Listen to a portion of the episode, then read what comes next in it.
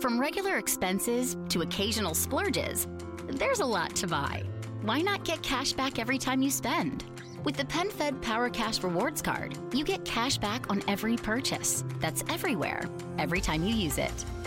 You can even earn a $100 statement credit when you spend $1,500 in the first 90 days. Visit PenFed.org slash PowerCash to apply. To receive any advertised product, you must become a member of PenFed, insured by NCUA. Blog Talk Radio.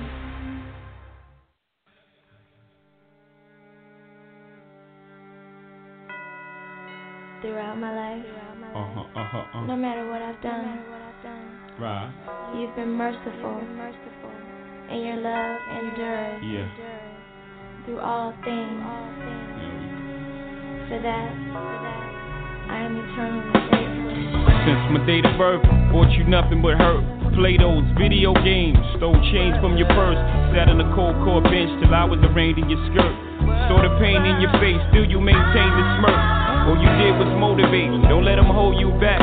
What I do, I turned around and I sold you crack. I was a bastard for that, still I'm drowning in shame. Just remember one thing now, you're not to blame. You was newly separated, trying to escape your world. And through my thirst, I didn't help you, I just made things worse. I hated me and everybody that created crack. Had me thinking the newest kicks and the latest gas. Still haven't apologized, so please play this back.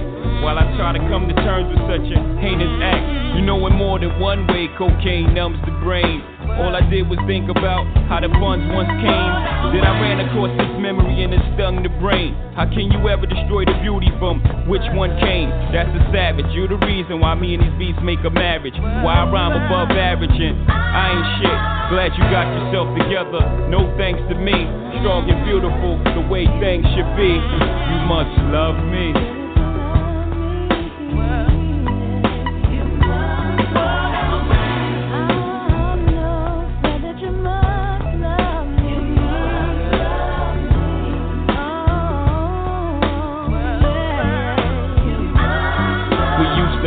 Fight every night, but I never would suffer. Just smile, my big brother's trying to make me tougher. As we grew, fussing and fighting continued. As I plundered through your stuff and snuck your clothes to school. Got intense, real intense as we got older. Never believed it would lead to me popping one in your shoulder with my rings. Knew you had it cause you took too long. As Mickey, Annie, and the girl that bought it looked on, puffing and puffing, gun in my hand, told you step outside. Hoping you said no, but you hurt my pride. Made our way down the steps. Maybe you thought it was just a threat, or maybe your life was just that crazy and you was begging for death. Try to justify this in my young mind, but the adrenaline and my ego hurt combined drove me berserk. Saw the devil in your eyes, high off more than weed. Confused, I just closed my young eyes and squeezed. What a sound! Open my eyes just in time to see you stumbling to the ground. Damn, what the fuck I done now? Running around in the circle, thinking I'm ass out. Hot gun burning my waist, ran straight to jazz out like a stranger. Damn, I just shot my nigga and ran up into the night as if it was not my nigga. Left the scene. How could I go out that way? Still, you ask to see me in the hospital the next day. You must love me.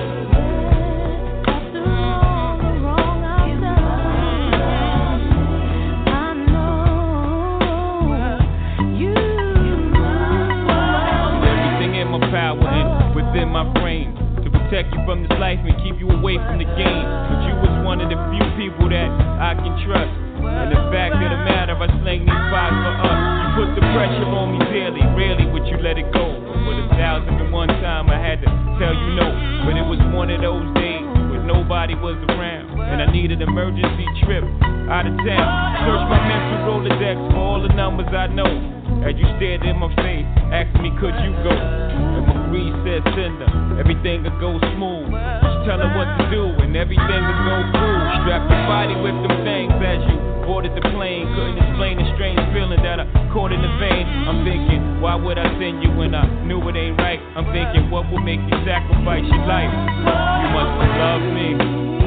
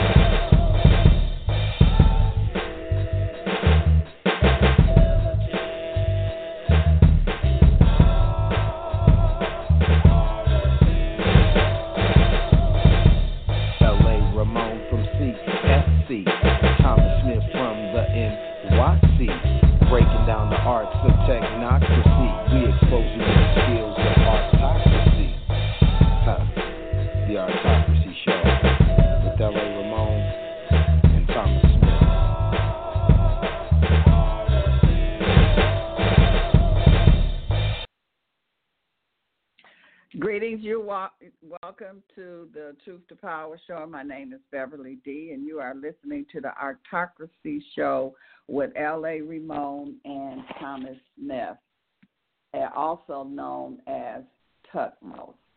So, good evening, gentlemen. How are you doing this evening? Good evening, Good Bev. evening. Great, great. evening. Hope everybody is great. That's good. Can I be? That's good. Yes, I hear you. Ramon. Good evening, Ramon. Good evening, Thomas. I'm my earplug.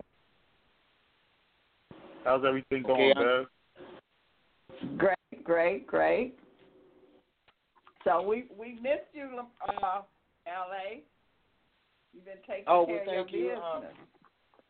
Yes, ma'am. Um, I mean, I still went and listened to the shows afterwards, though. I, I make sure I stayed Okay. abreast with the. Yeah, y'all did good. Y'all did Okay. real good. I was highly Okay. impressed. All right. And so the family, y'all know that.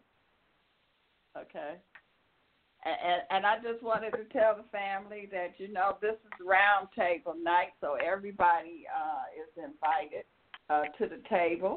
And so uh, when y'all get ready, the lines will be open, and we'll open up the lines, and you can have a seat at the table.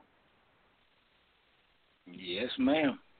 Thomas, you want to you want to uh you want to announce anything before we get the disclaimer out the way, or you want me to do that first? well, go stick the disclaimer out the way, sir. Okay. Um, welcome to the Artocracy Show. Tonight is August 30th, 2019. Thank you for joining the family in a roundtable discussion with uh, uh, L.A. Ramon, myself, and my, my partner, Thomas, and our producer and host of the Truth of uh, Power Platform Network, uh, Beverly D. We appreciate you guys for joining us tonight, listening in, and we look forward to getting some input and we're we're going to need some help even interpreting some of these subject matters when it comes to the uh, the uh, the no interest rate uh, system that has been going on and soon to arrive here in America.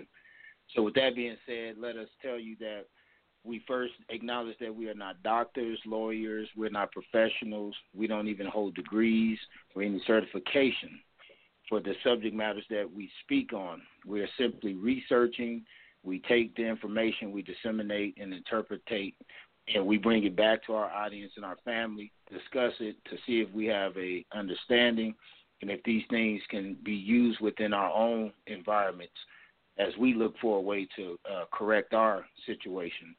We also understand that product and material being used on the show needs to be acknowledged. We use it under the Fair uh, Act uh, law Fair Use Act law, so therefore we're not reselling anything. We're simply using it, playing it for the purpose of research and discussion.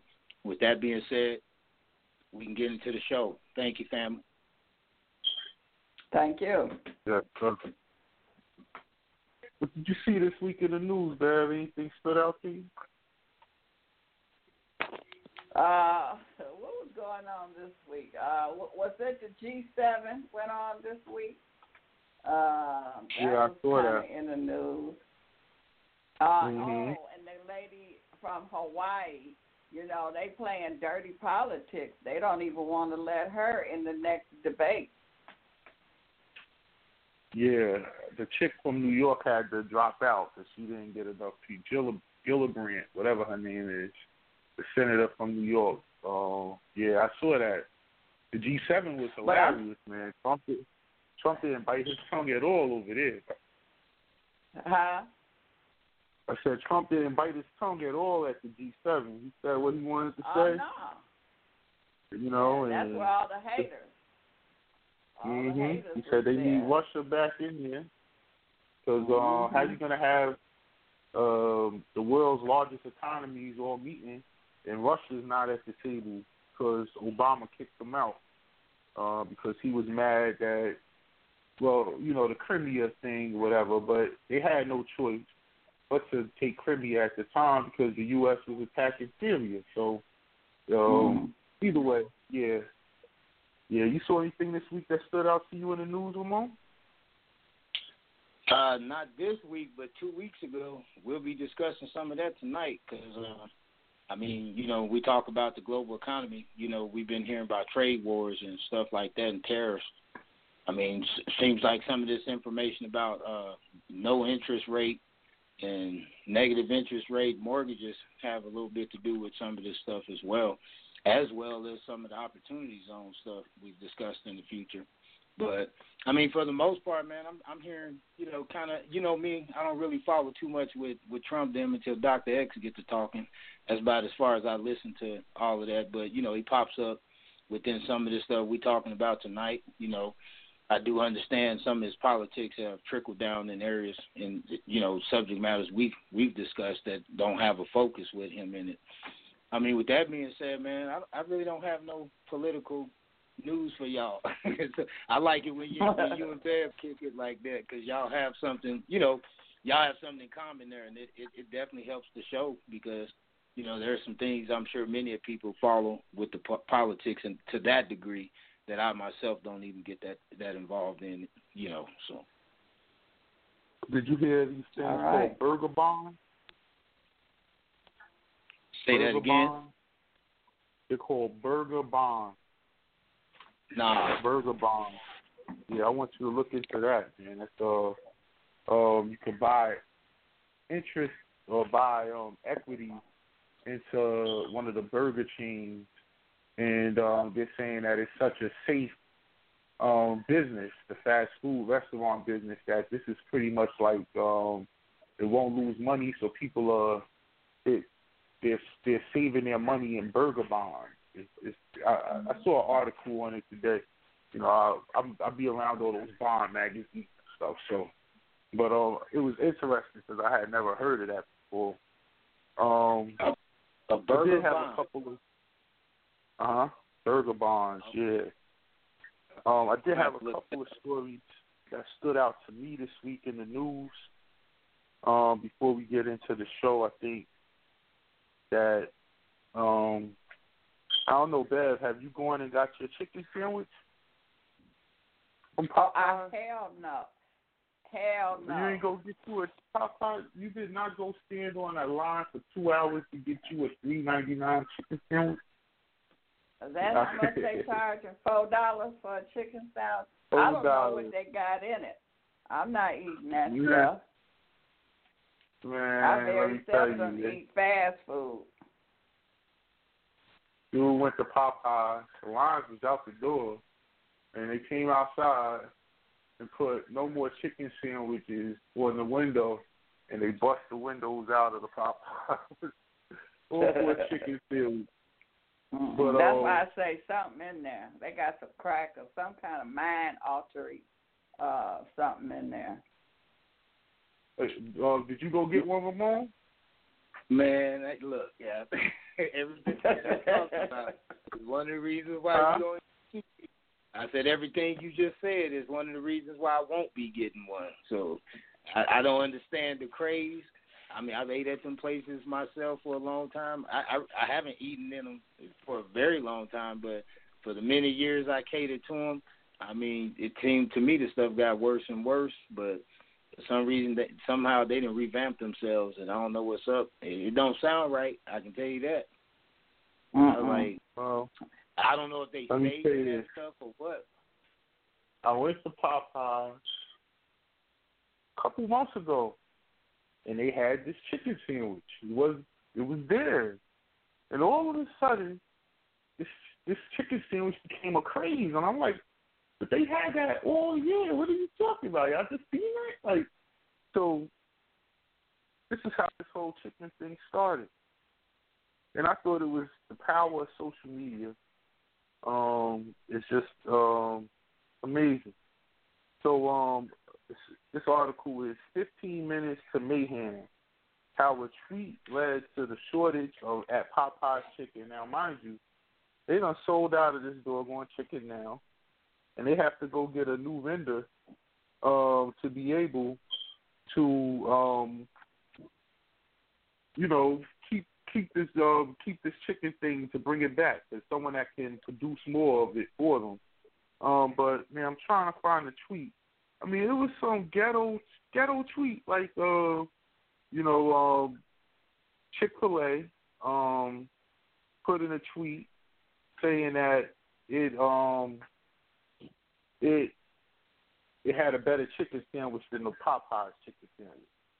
And Popeye said something like, "Uh, y'all y'all good?" That's what they said. Y'all good? That's what they tweeted because you know, of course, they got the black lady in satire on the commercial. Come get down here and get y'all Popeyes chicken. You know, I know y'all in Mhm. commercial. Right. You know, they, they even got Jerry Rice running around with a football helmet made out of chicken wings, and you know, it, it's just ridiculous. But either way, um, y'all good. That two words led to this chicken war because black people saw that and we going to Popeyes and get that chicken. So they rush down to Popeyes and the lines is out the door all over the city. Popeyes selling out these chicken sandwiches. So I'm looking like, know, I don't get the big deal behind this whole thing. What could really be going on? And that's when I saw this article in the New York Times. What's chicken war? KFC sells out of plant-based chicken in Atlanta. This is the real thing that they really pushing. The lines was around the corner in Atlanta for a whole week at a KFC to sell these Beyond Chicken. Now we talked about Beyond Beyond Meat. Well, I was telling y'all how high the Mhm. stock had went up and everything, and they was making these fake burgers. Right. Now they got Right. they making fake chicken sandwiches, with fake chicken tenders, and fake popcorn chicken um, for KFC. Lines around the corner in Atlanta, so you could imagine it's mostly black people, I'm sure. And they talk about how this man get chicken, we gonna start eating this. So this was to me the big deal that this um Beyond Meat. Now mind you, Beyond Meat is a Silicon Valley based technology company. It's not like Right. it's a meat company. They they don't got no doggone cows or chickens.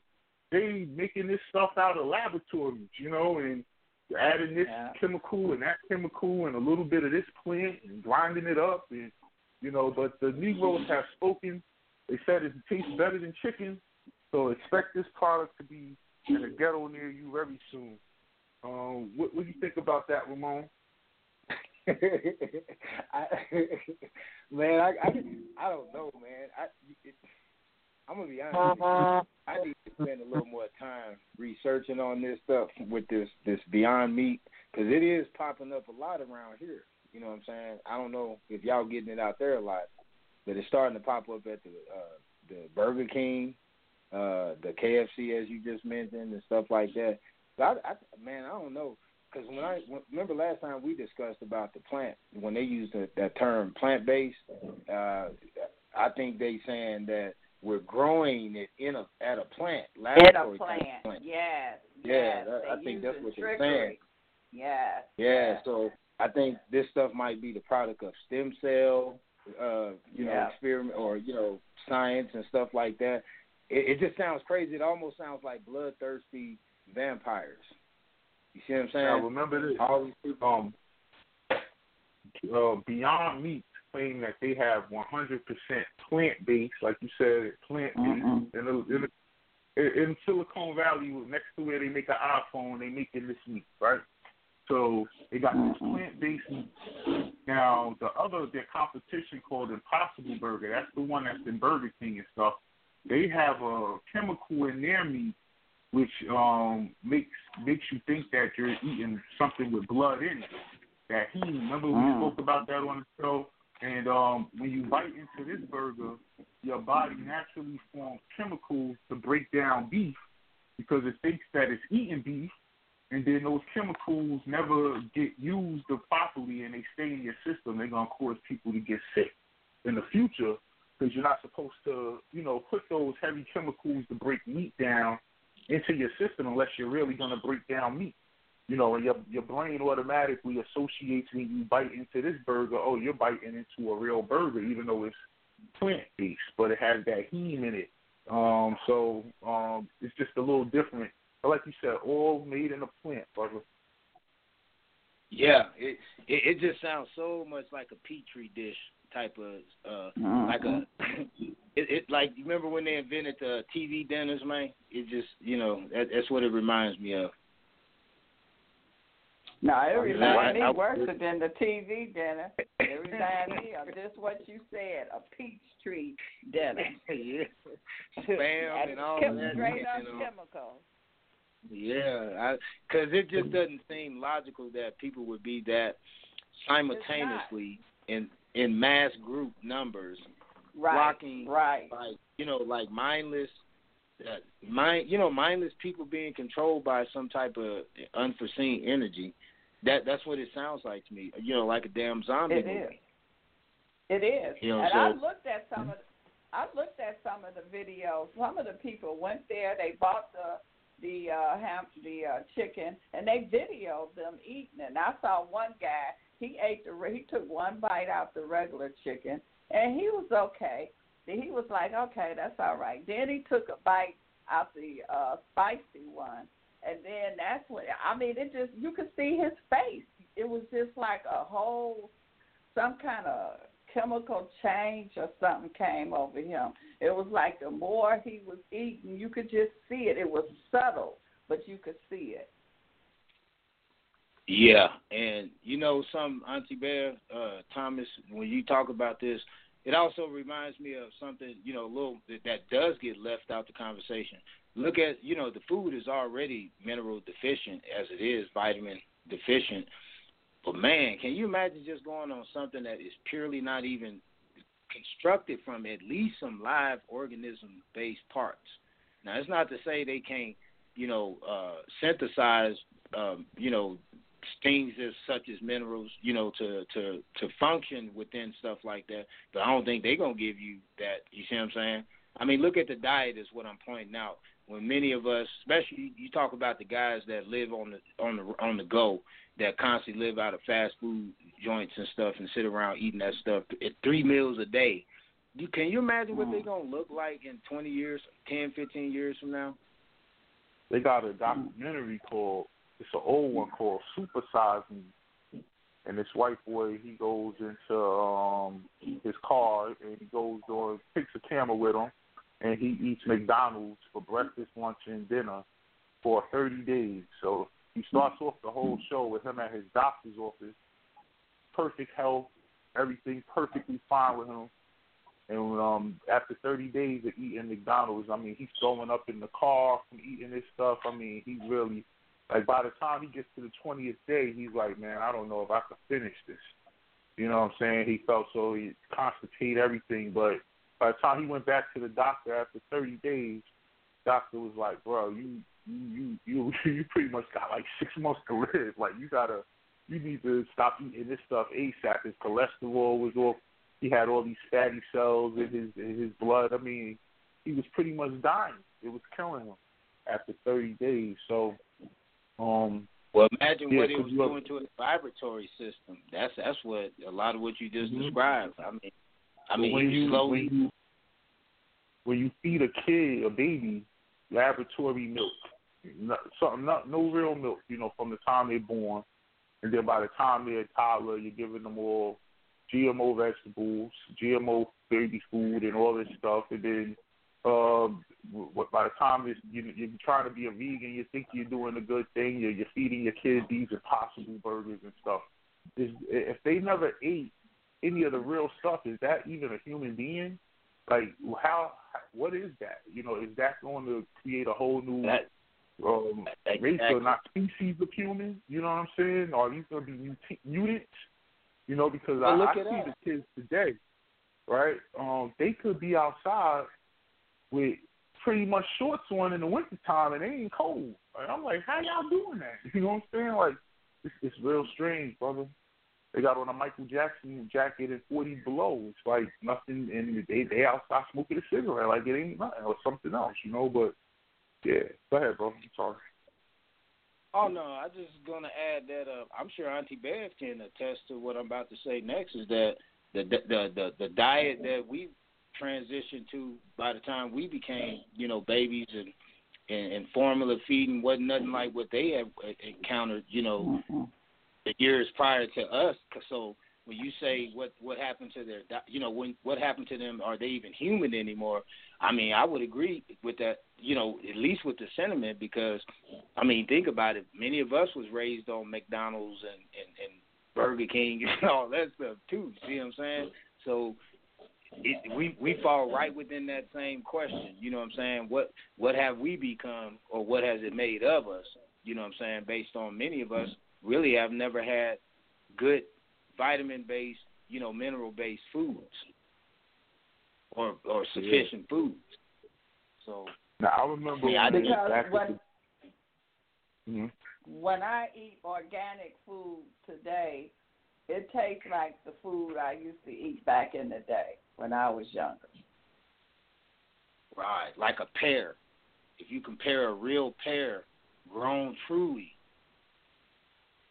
from the ground and produces its own fruit naturally, compared to what they put out there, especially in them grocery stores, it, it's a night and day effect. Yeah, it, it ain't. Yeah, you, you won't even begin to get the difference. It's real. Real pears like leathery, you know, with a gritty, grainy type of meat, you know, in them and stuff. This stuff nowadays is almost like applesauce with, you know, a, a plastic liner over it. you know, that's a lot of yeah, no, what yeah, no real flavor. Yeah, the texture and everything is different today. I remember yeah. back in the days, McDonald's used to come in the styrofoam containers. Y'all remember that? It, yeah. It, you know, your burger used to be real hot when you got it home. You know what I'm saying? It was, you know, the styrofoam kept it warm. But then they said, oh, the styrofoam containers is killing the environment. And then they had to switch to the to the paper, you know, where they just wrapped it in the paper or whatever. Sure, saving them a lot of money. So the same thing they used to do with um paper bags. I remember we used to get paper bags when we went to the supermarket, and then all of a sudden they come with the plastic bags. Talk about we killing the trees. Y'all remember that? Yeah. Yeah. So now in New York, they've made it illegal for a restaurant to give you a plastic straw. They're making it illegal for you to use plastic bags, but they're going back to paper. So I said, well, was it all a big hoax to start with? Because if we was killing the trees before and we had to switch to plastic, why are we going back to paper? You understand what I'm saying? Like this, this seems like they waited for a generation to forget about the the fact that they took the paper out, and now you know this generation is thinking that they're saving the earth by killing the trees. Like it, it's just real odd how they just went from one thing to the next, back to the next, never made anything different. ta- you know what I'm saying? And, and talking about trees, what about they burning down the rainforest, and that's oxygen. Yeah, yeah. But I heard that that um, I was reading an article with Zero Hedge, and they was pretty much saying that a lot of that stuff is um, Hollywood is fabricating how big this thing is, and um, the oxygen Mm. thing isn't as uh, big a deal as they're making it out to be. And They're just saying that like uh, they're trying to make this an attack on Brazil, saying that, and I don't think that they set these fires because if I recall, and I'm sure y'all both recall this, didn't we just have fires in the United States a few months ago, and Kim Yeah. Kardashian house California. was about to burn down? California. Exactly. So so now all of a sudden they want to shame other countries for having the same thing happen. This is just how these people operate. You know what I'm saying? But um, half Wait, of the earth is wait. burning. hmm Well, what you saying, Thomas, I, I, from the optical point of view or the context that you were just speaking of, I would say you're actually right because you made me realize we, me and my wife had sat and watched a uh, a, a Rocky Mountain PBS special about the Amazon fires just this week, and um, they had a dude out, the one of the indigenous dudes was out there putting out fires with his sandals on, man. they were showing the the whole picture. I mean, it, it looked like a. I don't know if y'all ever seen a forest fire. I, I I've seen one with myself actually when we had the Waldo Canyon fires here back in uh 2009, I think it was, or 10. But anyway, make a long story short, I mean, even the large forest fire like the one we had here, it was pretty big, man. I'm not gonna front. But at the same time, the way that you know they're pushing this issue, when you saw it on being televised on um, PBS, and they showed a sky view of it, you're like, okay, it sounds like it, it seems like they're making more of it than it really is. So when you said the Hollywood stage show is on, I could believe that because they had an indigenous dude out there putting fire out with his feet, man. Tripped tripped me out. I was laughing like I couldn't stop laughing. I was like, this dude is tripping me out there in Jesus sandals, putting out fire. It's like when the newscasters standing there acting like they blowing in the wind and they're in the middle of the water and it's a flood and you see some dude walking Right. past with with his dog and shit. Like, yeah, okay.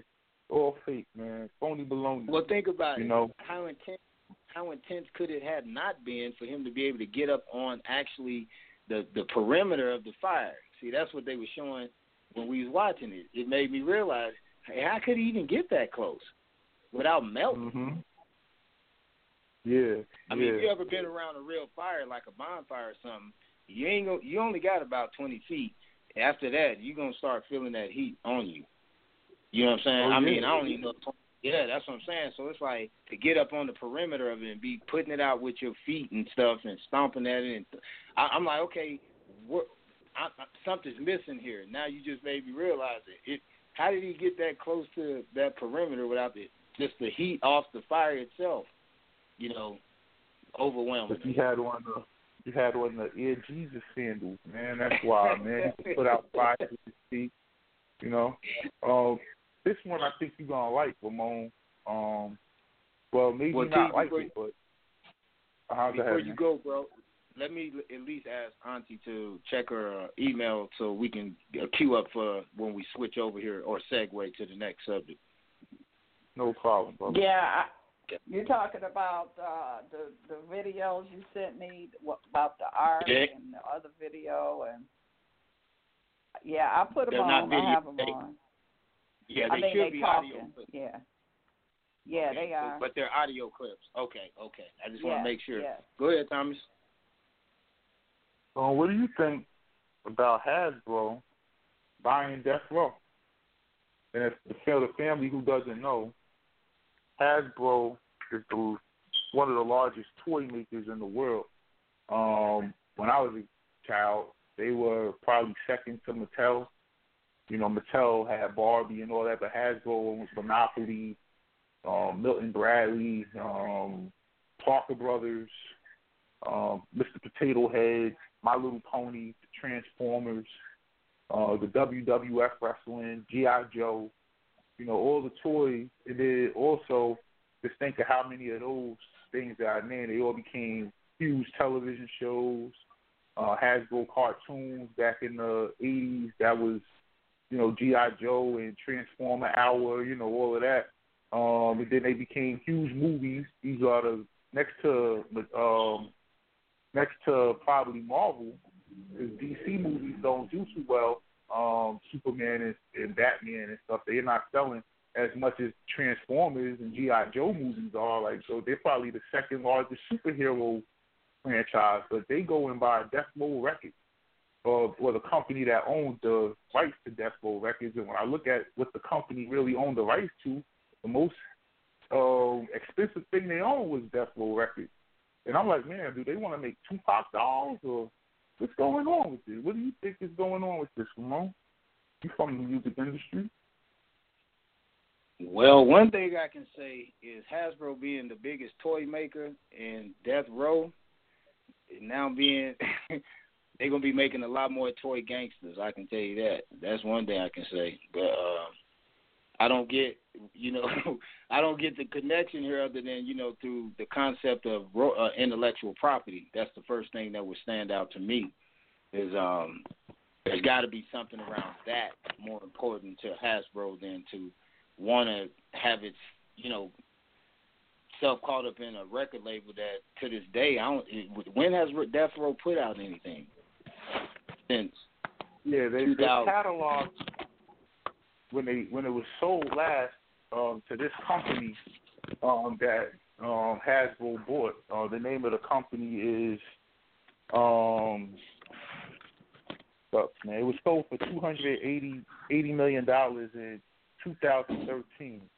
Um, I can't find the name of the company real fast, but either way, um, this company they bought it for that much money, and now they sold that catalog and other catalogs they own for four billion dollars. What I think is Hasbro sees the move Disney's making um, to try to compete with Netflix, and they see that um, you know Disney setting themselves up to be in a good position because you know they they're going to come with their own streaming service. AT and T bought Time Warner, so they could do the same thing. Um, so now uh, I think Hasbro is seeing, yo, the future's in streaming. We need to own the rights to some of this stuff that, because if you think about it, um, the movies that um, the NWA movie had such great success. Imagine when you get the the Death Row movies and you know all the Tupac movies that's come out. It's been like six Tupac movies about his life, documentaries mostly, uh, since he passed. So all of that they get to the right to. You know what I'm saying? So I thinking that they're looking at it from a perspective of they want to be a streaming service. They want to have content that they can make, you know, stuff with, so they could charge you a monthly fee to stream it. Um, that's what I'm thinking. But um, that makes. I thought. Mm-hmm. Go ahead, brother. No, finish up, bro. No, I just I just thought that was interesting when I saw that um, because you know I'm like that's wrong. Like Mattel, what they gonna do? Have a, a Dr. Dre GI Joe? I mean, what what are, what are they gonna do? Like I don't get it. Like you know a, a, a Snoop Dogg on Mr. Potato Head. Like it just didn't make sense. But when I started looking at the other moves, that how much these movies they own, these um characters, these toys, to put them into movie form, how much that makes for them. I'm like, man, they might be trying to go at Disney because really they're the only, you know, the Transformers characters. They sell. That's a billion dollar franchise. GI Joe is a billion dollar franchise. Um, they got um, Strawberry Shortcake and Jem and the Misfits and all that girl stuff too. My Little Pony. So they have so much stuff for both boy and girl that they might be trying to stream. You know. Well, you definitely uh, well. When I first commented, I, I kind of joked about the, the Hasbro pumping out more more toy gangsters having Death Row now in its catalog. Because what you're saying, even jokingly, you can kind of see a vision where what if Hasbro decided to get into manufacturing uh, Death Row figurines, you know, artist figurines. I mean, not that not that Snoop ain't never had a. I think Snoop has had a doll before, if I'm not mistaken. But it's not to say that they wouldn't w- wouldn't venture that market. You see what I'm saying? Because once again, outside of the intellectual property, the publishing and everything that's in, you know, that goes along with those type of deals, because that's what everybody is vying for or vowing for, is to get a hold to the publishing that comes with those constant spins or you know redistribution of these that those those catalogs so right now, I mean, I would, I mean, I would go on record and say I think Death Row from its old catalog could probably still produce at least a good twenty, thirty million dollars a year in its old just the, the catalog that it holds with Dr. Dre and Tupac and, and Snoop alone. You know what I'm saying? So I, I don't see it being a win for them because I, don't think twenty million dollars for somebody like Hasbro is is enough to justify that investment. But at the same time, it's got to be something there in the long term of what you're saying about are they going to be streaming and then introducing paraphernalia around you know death row? What, what's going to take place here? It's something to definitely watch for because it's an interesting merger or acquisition since they decided to do something like that. Yeah, it, um, I got another article that says that the um, Death Row catalog has been producing well over a hundred million dollars for the last few years due to all of the I, Tupac documentaries and the Tupac um, movie and all of those things that um, they own the rights to. So yeah, that I, I definitely man, it could be either way. I would love to um, see um, um, little Death Row figurines, man. That'd be cool. You know what I'm saying? little, uh, well, well, I'm saying it's an audience. Little, I'm, I don't know how big it is, but yeah. Pull on uh, Tupac strength, thug like niggas. You know, what I'm saying like, you know, you know, you know. but uh, brother, uh, we can get into the clips. I had one more. Um, you know, besides the the art topic, I had one more article, but um, I could wait until yeah, later. run that. Uh, go, ahead. and run it, Tommy. Okay. Yeah, go ahead. This is from um this is a magazine. This isn't isn't the easiest to get. Uh, IEE Spectrum, the IEEE Spectrum magazine from July of this year. Now? Um, just cat. Um, who, uh, uh, you're, you're You breaking breaking up. You breaking up. You breaking up. Can you hear me? Oh, I'm sorry, my thing got caught. Can you hear me? Yeah, Yeah. much better. Okay. Uh, a few um, shows ago, I um, explained the brain machine interface. And uh, I even went into depth on the Neuralink that Elon Musk wants to, you know, drill a little hole in your head, hook you up um, to a little port that goes behind your ear. Um, you know, if, if y'all y'all don't remember, go back into the archives, um, brain machine interfaces. Um, so this is from the DARPA. This is where all this stuff comes from. Um, in the IEEE Spectrum magazine, July 2019.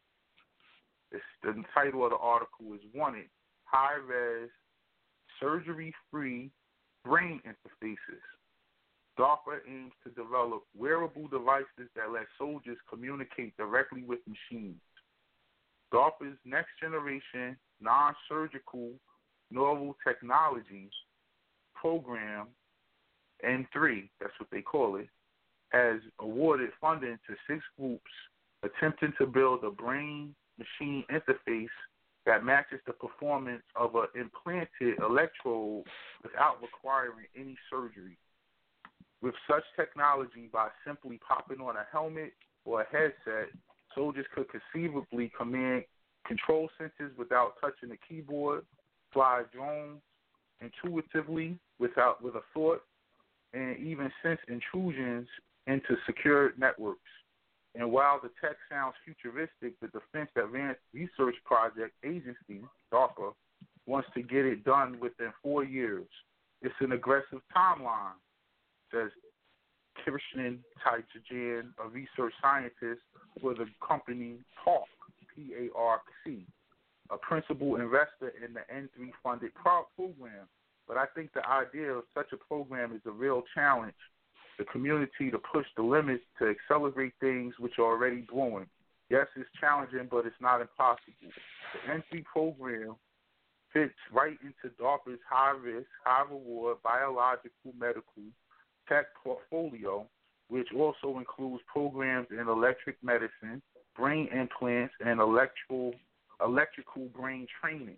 The agency is throwing big money at this program. DARPA, a DARPA spokesperson declined to comment the total amount of funding awarded, but two of the winning teams have got, got an eye-popping 19 million and 18 million dollar grant. Okay, um, and it just goes on to talk more about the program. But the thing that stood out to me So now they're talking about having a brain machine interface that's just going to be a helmet that you put on. Now, you no surgery, no drilling nothing, no hooking your electrodes up to, you know what I'm saying, their their their um their transistors, none of that no more.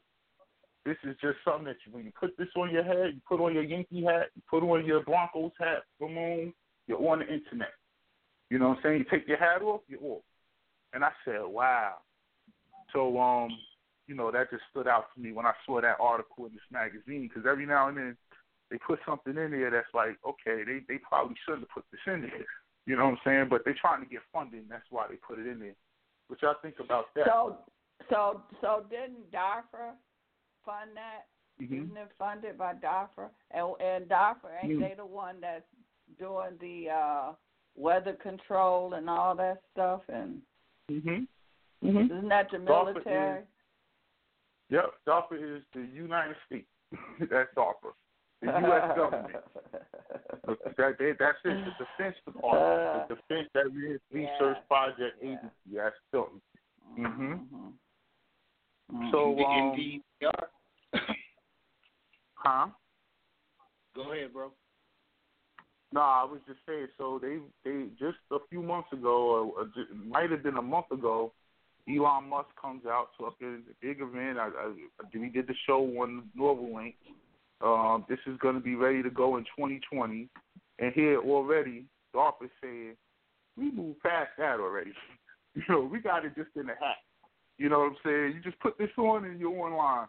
So just showing how fast this is moving. Um, and that's all I had to say about that, man. It's a short article.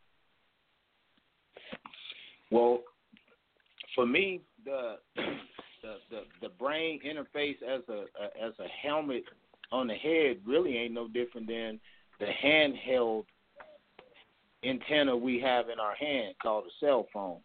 It almost seems the same as what they're saying, uh, just using it in a different way, in, interfacing with the, the body. We've talked about this before in past conversations where we were talking about the body as an antenna being used to transmit and receive uh, microwave signals or signals altogether in frequencies, um, which is kind of supported when you mentioned the fact that they said they- they got electric medicine. Did I hear that? Mhm. And uh, yeah, we uh, when we did the door, the, the um the epidermal, the the e skin and all that. I, I talked about some of that electric medicine that's just going to be on a band aid. That you know what I'm saying. That's going to be on a tattoo, stuff like that. But yes, sir. Um, Or could you? remember we were talking? Oh, well, remember we um, also discussed that back when we was talking about the human biofield. When we was talking about they might in the future, they're talking about they might be able to distribute your prescription by you just standing next to some like, like maybe a Wi-Fi box. You see what I'm saying?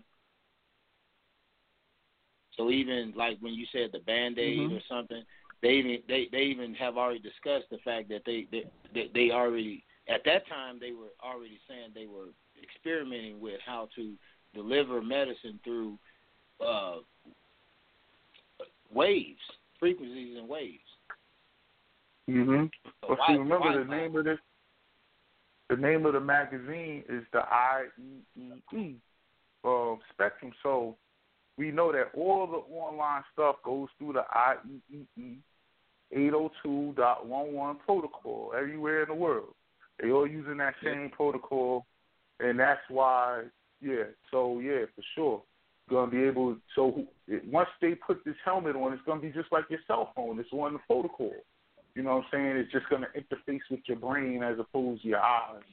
You know what I'm saying? That's what I was saying. That's a good way of saying Mhm. that. It's going to interface with your brain instead of your eyes because the phone interfaces with us through our eyes. The spectrums, you know, we pick up and receive, and we get all that energy, whether we know it or not, through that screen, you know.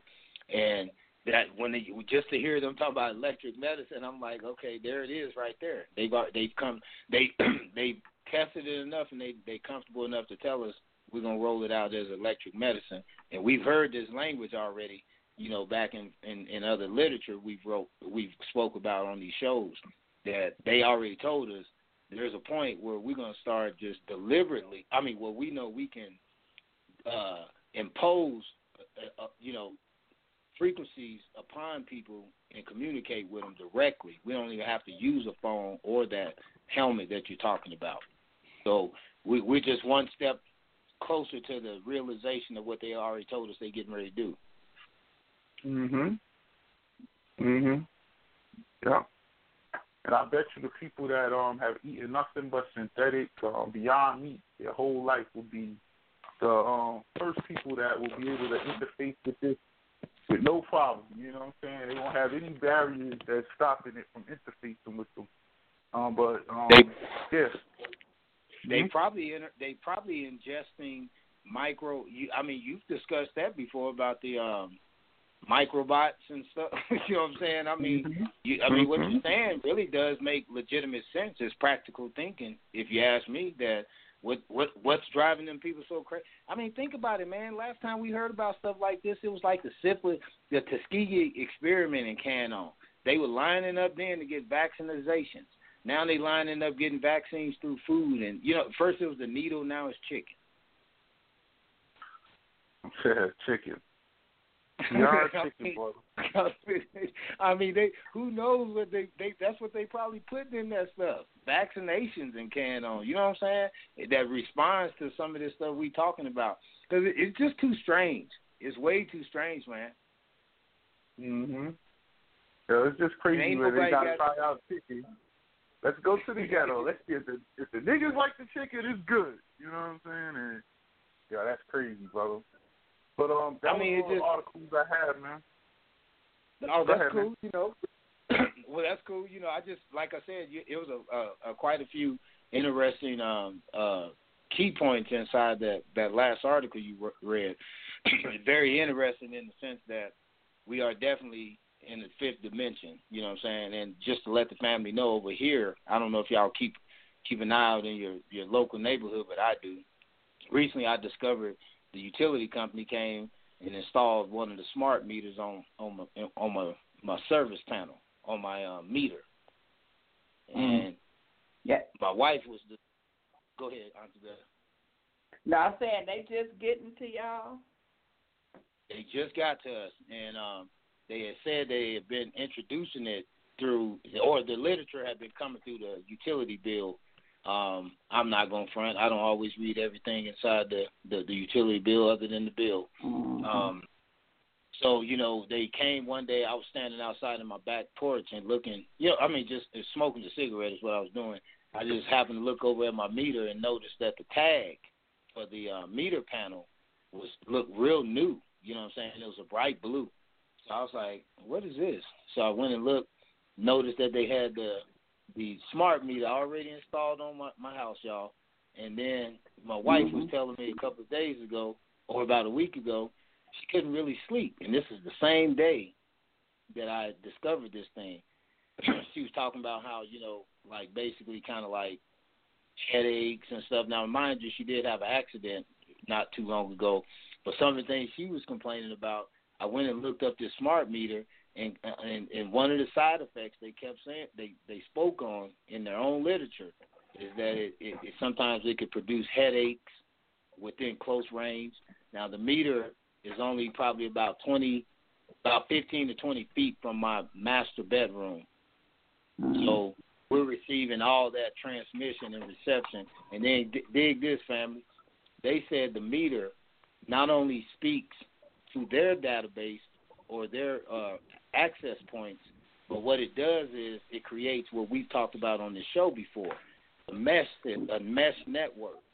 So what it does is talks to my neighbor smart meter, giving their their meter information about my house, my use, and mm-hmm. then his talks to the next neighbor, so forth and so forth, creating a mesh within the neighborhood, which is all downloaded and transmitted over a public access point back to the utility system or back to the utility head, headquarters.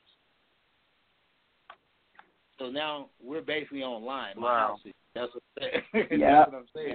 Yeah. Hey, Bear, we got someone. So Yeah.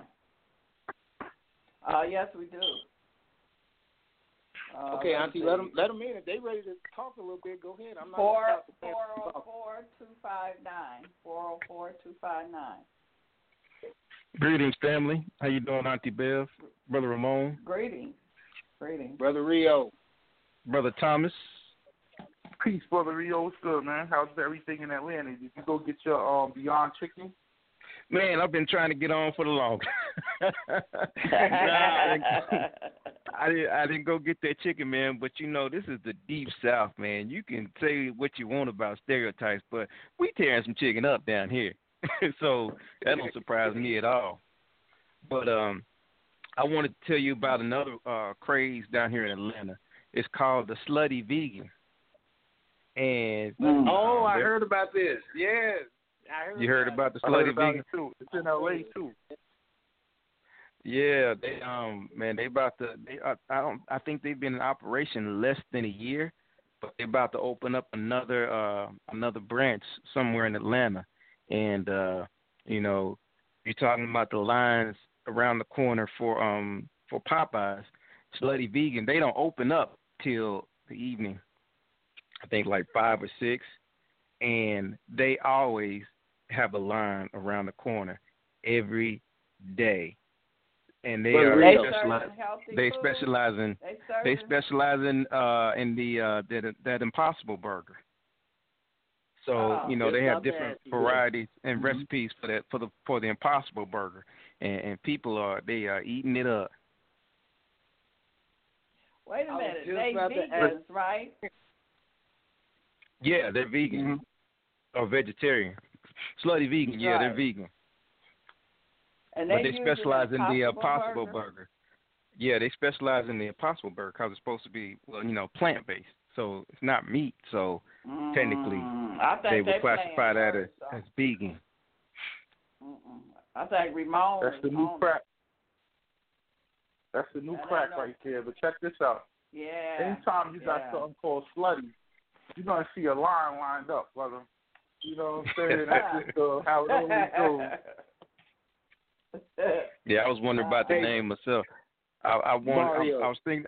I was thinking about going to check it out, but uh, you know, I'm on the fence about that. Uh, about you know them chemicals that they putting in uh the food anyway. Um, but it seems to me like you know they just steadily punching forward, and it kind of goes into you know, brother Thomas, what you're gonna be talking about tonight. But you know, them trying to uh, manufacture reality, and you know, I can see them just moving right along towards uh, making replicators. You know, um, when they can just put together chemicals to to make food.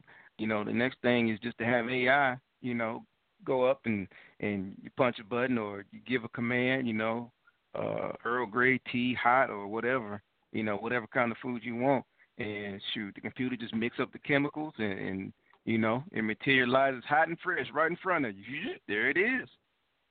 You know, Well, ain't no ain't gonna be no ain't gonna be no need for no more farms. I wanted to ask you. But what- I think you just answered it though. Did uh, did you say that they're not? Well, what what is their number one selling item at the Slutty Vegan? Yeah, it's uh, I don't know, brother. It's one of them burgers. it's one of them burgers. I don't- mean, yeah. I it's figured it's, you was it's gonna real. It's just real. It's really popular, and it's like uh, it's the go-to spot, especially on the weekends. Uh, you know, So but it's amazing to me. You know, the lines are around the corner every day, and you know, the people the people are mainly meat eaters. Well, that's what I was You about know. to ask. Don't- Don't you find it Well, peculiar? Go ahead, Tom. go ahead, Ramon. I was gonna say Well, I that. wanted to uh, add- Oh, go ahead. hmm I just wanted to ask: eh, Do you find it peculiar, Mario, that just what you said last? These are people who want to be vegan but still crave the that the the presence or the essence of beef. Well, these are people who don't even these are I'm, these are people who don't even want to be vegan or vegetarian. They are pronounced carnivores, and they ain't got no Oh, intention okay. on stopping stopping you know their their consumption of meat. But they are lining up crossed the around the corner. yeah. Yeah, they they lining up around the corner to get these vegan these vegan uh uh you know sloppy toppy. That's one of the items on there. Sloppy sloppy toppy vegan burgers, man. Come on, a slut and sloppy toppy. You know the line is gonna be around the corner. Come on, man. But remember this, man. The the um, Impossible Burger gives a meat eater the sensation that they're eating meat because they're producing the chemicals that their brain would normally create Right. in their body when they bite into that burger because it has that heme um, chemical inside of it. And that heme um, is pretty much the same thing that's inside of the beef blood. It has the taste of blood. You know what I'm saying? So they, they get that blood taste. Also, vegans, people who don't eat any meat, for them to have that sensation is is, is addictive to them. You get what I'm saying? Because they don't, they've never had that blood taste in their mouth. So, or they they might have not had it in their mouth for years. So now they get this burger and those chemicals that they used to get in their body that that come up when they get the burger is is, is coming up and they feel it and they get that high off of it, man. It's like it's, it's messing with their dopamine. But the problem is, is those chemicals aren't breaking down beef. They're made to break down beef. So all that stuff is going to build up in their bodies eventually and cause all types of um, cancers and whatever else as a result of that. You know, because that's what it's for. But I can see meat eaters, people who like burgers, say, man, let me go get me a slutty vegan burger because it's essentially doing the same thing to them that the burger would do, chemicals. I agree with you. And another issue, or maybe the same issue, is that um, um, to me this is going to be the same issue as uh, multivitamins. Um, multivitamins, you know, all they do is they're extracting or multi minerals. You know, main uh, pharma industry, they're just putting different mineral minerals together. You know, just from the earth, uh, put it in a pill form and, and say, here you go. You know, take consume these minerals. But you know, you talk in earth science, like in ninth grade, the only thing that can change minerals into a um, viable, absorbable substance that the body can use to regenerate itself is a plant. And when you bypass the plant, like you said, it, those chemicals they are going into your body, but your body's looking at it like, uh, okay, what you want us to do with this? you know, all right, we're gonna throw it right out the poop chute, and you know, ain't nothing we can do with this.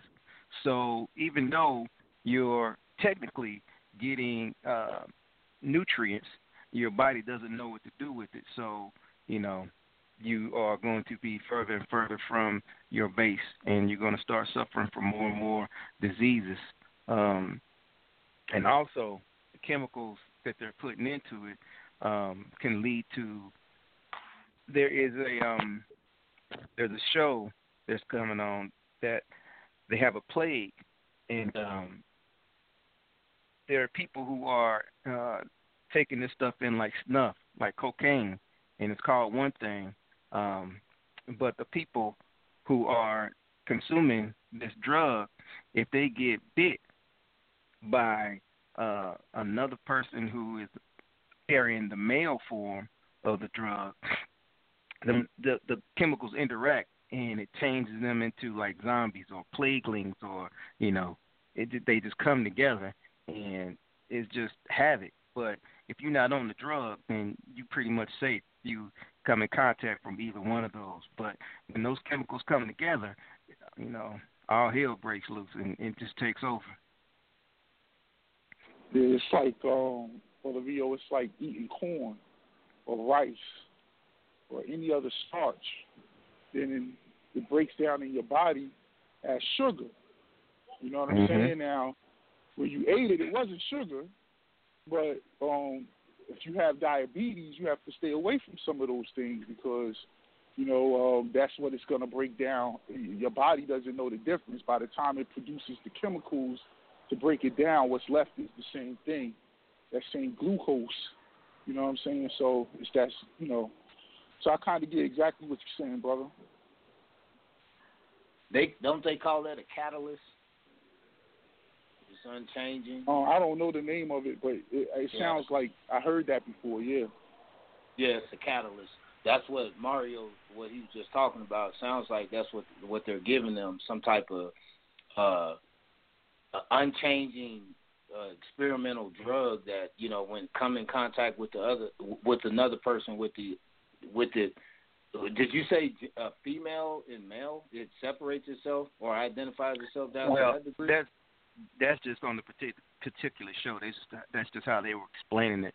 Um, I might think of it more as um, um, like sickle cell, you know, um, which is prevalent within our community. When you have two people who have the sickle cell trait and they have a baby, they pass on that sickle cell disease into the child. You know, full blown sickle cell disease. But when you have one parent that has a sickle cell trait and another normal parent, uh, then you know the child just has that trait. He doesn't have, or he or she doesn't have the actual disease. But it's still important for them to know that because it's important to understand, you know, who their mate is going to be and what their mate uh, may have going on in their body. Because if they get together, you know, they already kind of setting back their own children due to their own genetics. Do you think, uh, since you said that, like that drug, it seems like if somebody takes it, they contract something. Is, is that what I'm hearing with that that particular drug? It's like um say that um say that you are into um you're into uh marijuana, you know, they um and they start lacing the marijuana with certain chemicals. By itself it's not going to adversely affect you. But say you come into contact with a, a woman who her drug of choice is opioid and they're putting a different chemical that they know if it interacts with the drug that they put into the marijuana, it's going to form, um, you know, uh, a particular kind of disease, where it be something that zombifies the people, or you know, whatever the result that they want to be, you know. And when those two drugs come together, they produce a result. They know it's coming, so it's got it's like the Hegelian dialectic. You know, they're they're making more complicated um, puzzles, but they already have a solution to that puzzle. You know what I'm saying? It's like planning for an epidemic generations to come.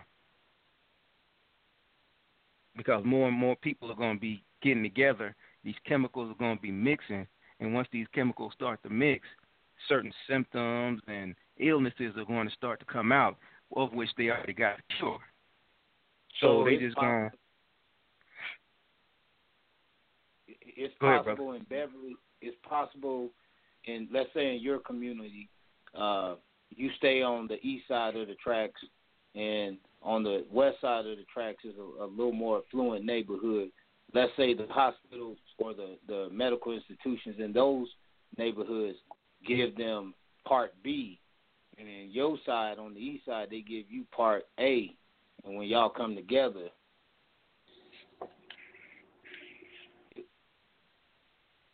we have a some type of chemical reaction.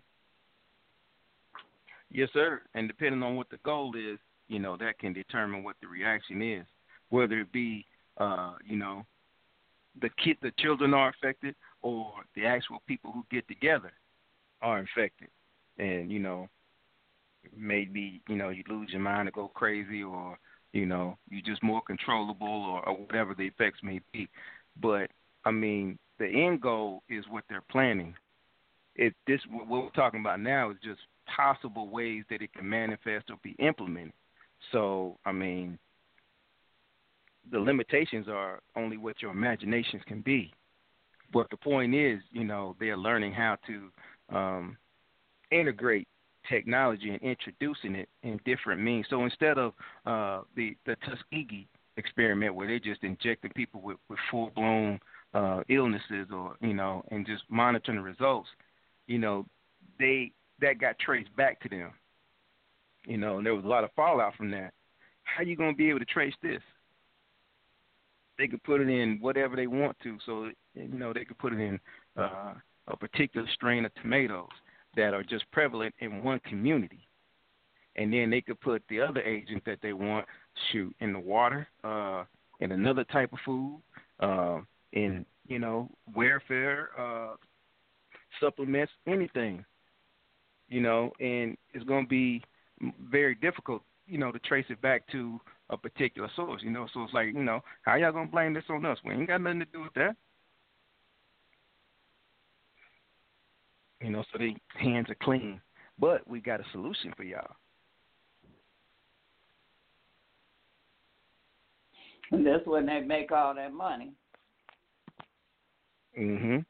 Healing. Or they just control the people, or they control the community. Both, yeah. That yeah, that's what I think. See, when Thomas brought up the the brain interface and helmet, I tend to think that's just one one little more.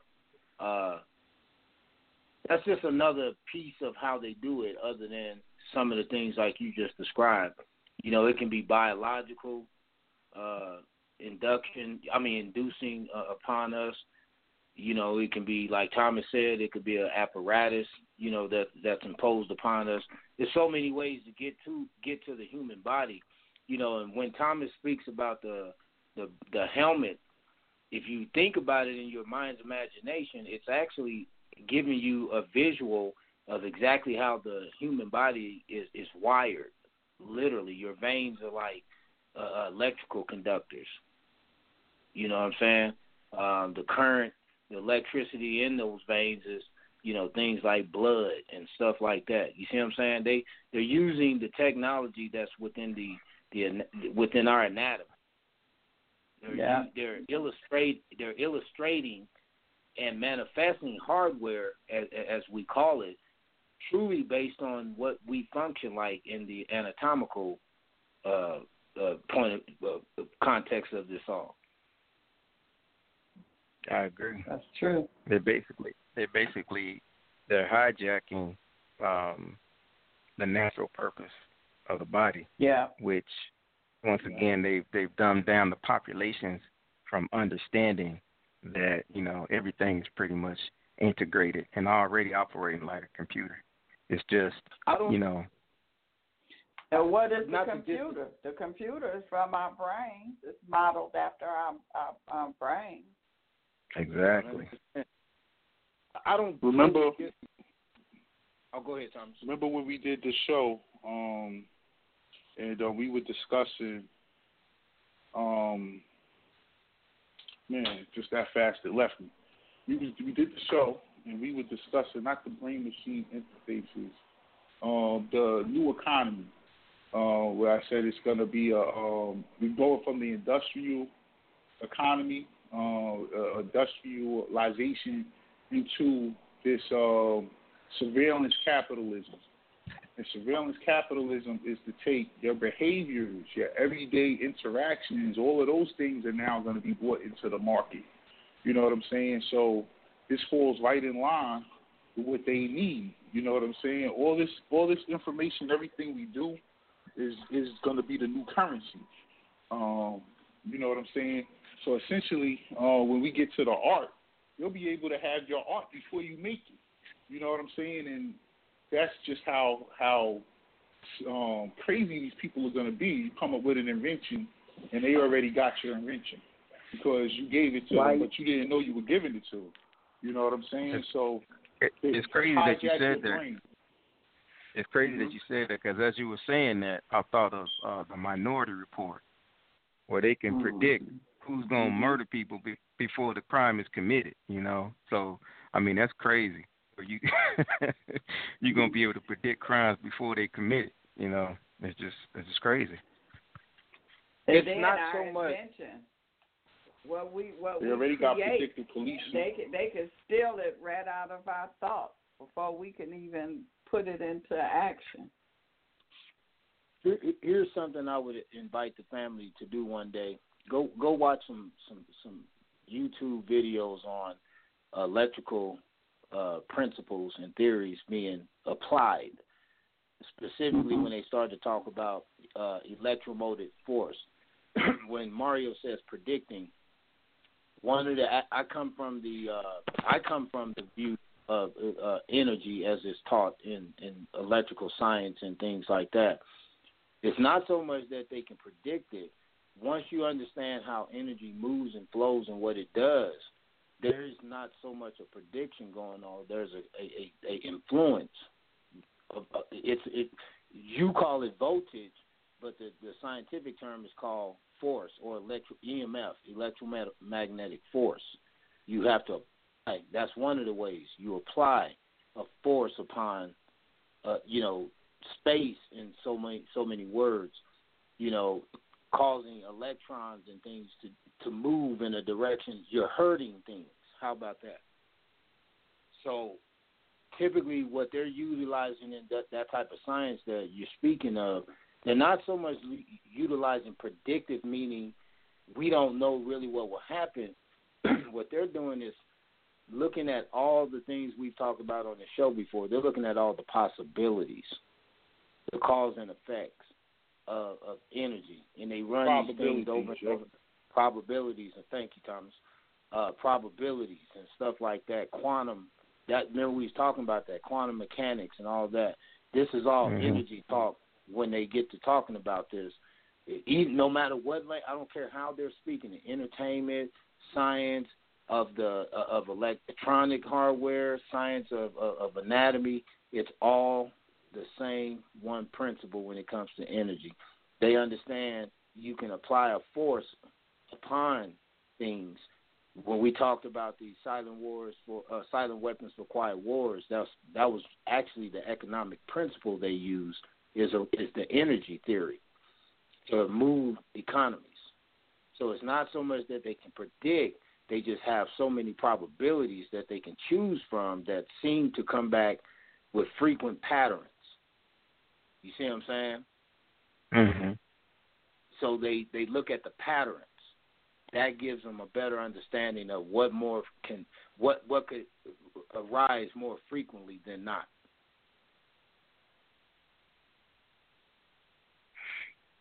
They're way ahead yeah, of us, they, man. They they they way ahead of yeah. us. Yeah, they they able to take um, the data and put it into algorithms, and the algorithms, you know, the computer spits out, you know, um, it's going to be a crime on the 600 block of Southwest such and such Avenue between the time of 2:30 and 3:30 a.m. Someone's going to steal a car and then they go out there and they just try to wait and catch someone who's going to steal a car, and they're basing that off of the comp stats that based off of the maybe the last three years they got a on that date they got a, a a hit where a car was stolen at that very location, so they're going to play the probabilities of that happening again, and you know what I'm saying, but the problem with a lot of that predictive policing because uh, it's not 100% accurate. It's just the most probable. You know what I'm saying? So um, when they start convicting people based off of, and this goes to that minority report, I didn't even commit the crime, but you say I'm going to commit the crime. So let's just say your boss, you hate your boss, and you think, man, I wish I could kill this motherfucker. I'm sorry, but next time, uh, next thing you know, the police are knocking on your door, and they're saying, "Yo, you you you know you're gonna arrest you for attempted murder," but I didn't mean that. You know what I'm saying? But they're in your head already, uh, and that's going to be the scary part of that because we don't always do what we think we're, you know, what we think. You know what I'm saying? As humans, you know, we have that free will, and it's going to take that free will that we have away from us. They're going to want us to think exactly how they want us to think for us to outthink them. Because uh, if we know that we get locked up for thinking the wrong thing, we're going to try not to think that, you know, and you know, uh, it's going to be crazy, brother. Don't they have a passage in? Don't they have a passage in the Bible that says, you know, if you think it, even if you don't follow through with the action, the thought, the mere thought is a sin. Yeah, I think so, brother. I think so. I have something to that, but yeah. That ain't nothing new under the sun. So it seems to me like you know there's been something that was capable uh, of of this you know in in ancient times or you know some kind of concept where they could have some kind of predictions of of people's thoughts or being able to put, like you said, behavior into algorithms and and being able to predict, you know, the probability of somebody doing something against, you know, the norm or society's law or statute. Back then, back then you used to have oracles. You used to have people that could do that. You know what I'm saying? Right. You go to them, Yeah. and they'll be able to tell you, yo, you know, um, don't do this. You know, like Nostr- Notre Dame. You know what I'm saying? I think he said the the two the two metal birds will crash into the two um, twin brothers in the city of York in the year 1999. Now, he was off by two years, but two metal birds crashed into the twin towers in 2001. You know what I'm saying? But he predicted that in like whatever year he lived, 13, whatever. You know what I'm saying? Whenever he, but when you when you're able to see those visions, you know you had a special talent, a special power. You was like a a movie star of your day. You know, he would go around town and people would just be falling at his feet, like, "Yo, tell me what's gonna happen. Like, get out of here, peasant." You know, you know, oh, you got to pay me for me to tell you your lottery numbers today or whatever. You know, but they had they had that those visions, brother. Those that was natural, and that's what they're trying to stop us from getting back to. Is we used to all have that. We used to all be in sync with that. It's telekinetic. Still got it. Yeah. Exactly. We still Let- got. We just let we me just have open- all these things tapping it out. Go ahead, Bev. Okay, let me open up this line four zero five three eight eight. Peace, Sister Bev, Four uh, Ramon, and Brother Thomas. Can can I be heard? Greetings. Yes, you can. Mel, Sister Mel. how you doing, Great Sister show Mel? tonight. Great show tonight. Great commentary, also, Brother Mario. I uh, wanted Thank to you, chime Sister in Mel. on a couple of things. Uh, first thing is, I'm gonna take y'all back to the uh, chicken sandwich wars. now, y'all got to think about it. We live in a society that is uh, heavily driven by FOMO, fear of missing out. Now, the media plays into this, social media plays into this, uh, as well as many of our peers. Just, you know, hearing everybody talk about it, everybody wants to have that experience of this quote unquote new chicken sandwich from Popeyes. So I believe that's why the lines were around the corner, and this is just another op, in my opinion, that they're wanting to see who's, you know, who's actually. Do we still have them under our thumb like we think we do? Are they going to go running to this chicken sandwich? And time and time and again, we prove, or society proves, yeah, you know, tell me, tell me when to go. Like E40 said, tell me when to go and tell me where to go. So, um, so I believe so- that's what is behind. Go ahead. I, no, you can finish. I can ask. I wanted to ask you a question. Go ahead. Oh, you can go ahead. Well, with all that being said, what was going on on Capitol Hill? You think that we might have been missing? There's, I hope somebody calls in tonight and tells us why all the chicken smacking, sandwiching going on, some type of you know HR bill or something. I mean, do you know of anything that might have got passed? us Wasn't that we wasn't paying attention was to? that was that during the time of Epstein murder? Uh, what else was going? Ain't no telling what bills they was passing during that time. I'm with Sister Bev. Ain't no telling what bills they were passing, what legislation they were creating during that time to be passed. But I do believe it was during the time of the whole Epstein murder. Um, I also know that, uh, like Thomas mentioned earlier, the G7, um, and then the, uh, you know, they had the uh, World AI Conference yesterday. so uh, moving on to you guys talking, you guys talked about um, AI and the future, uh, population control, things like that. Now, yesterday, the only thing that Elon Musk and uh, the Ma dude from uh, Alibaba from China, the only thing that they could agree on is that um, there will be a uh, population collapse, as they worded it, uh, within the next 20 years.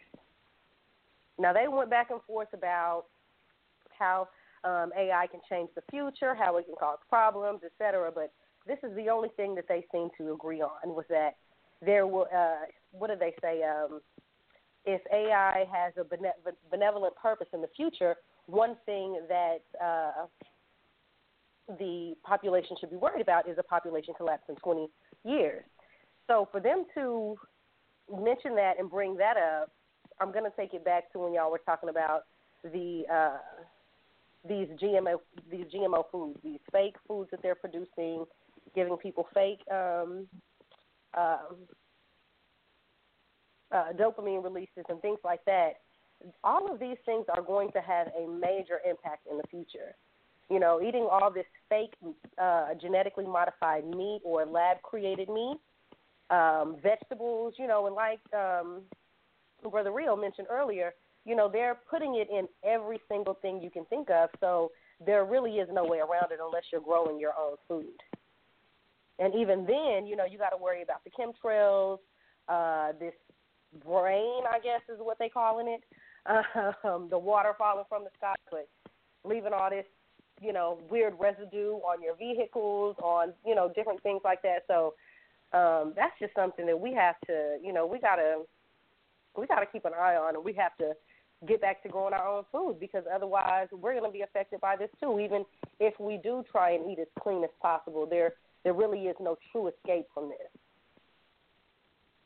And then uh, also, I wanted to ask if any of you all on the line had heard about uh, the police in Oregon photoshopping the tattoos off of a potential suspect's face in order to charge him with a crime, with the uh, crime of bank robbery.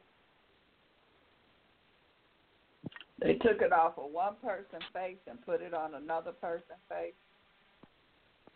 No, they took oh, his face. Through the photos. Right, and basically mm-hmm. photoshopped. He had a lot of tattoos. You know, a lot of these. Even though he's, I was gonna say, you know, a lot of young people have all these right. tattoos all over their face. I mean, it looks so demonic. Mm-hmm. But this guy wasn't young mm-hmm. at all. He was a 50 year old brother, but mm. he had all these tattoos all over his face, um, coming from his head, from his uh, hairline, all the way down to his eyebrows, all on his cheeks, everywhere. They photoshopped all his tattoos off of his face and basically put that Photoshop picture in a lineup. And only two of these bank tellers out of maybe four or six pointed him out. But it was an altered image. Do you think they were trying to help him out, or were they trying to? I oh, mean, they were trying to frame this. They were trying to frame this man, in my opinion.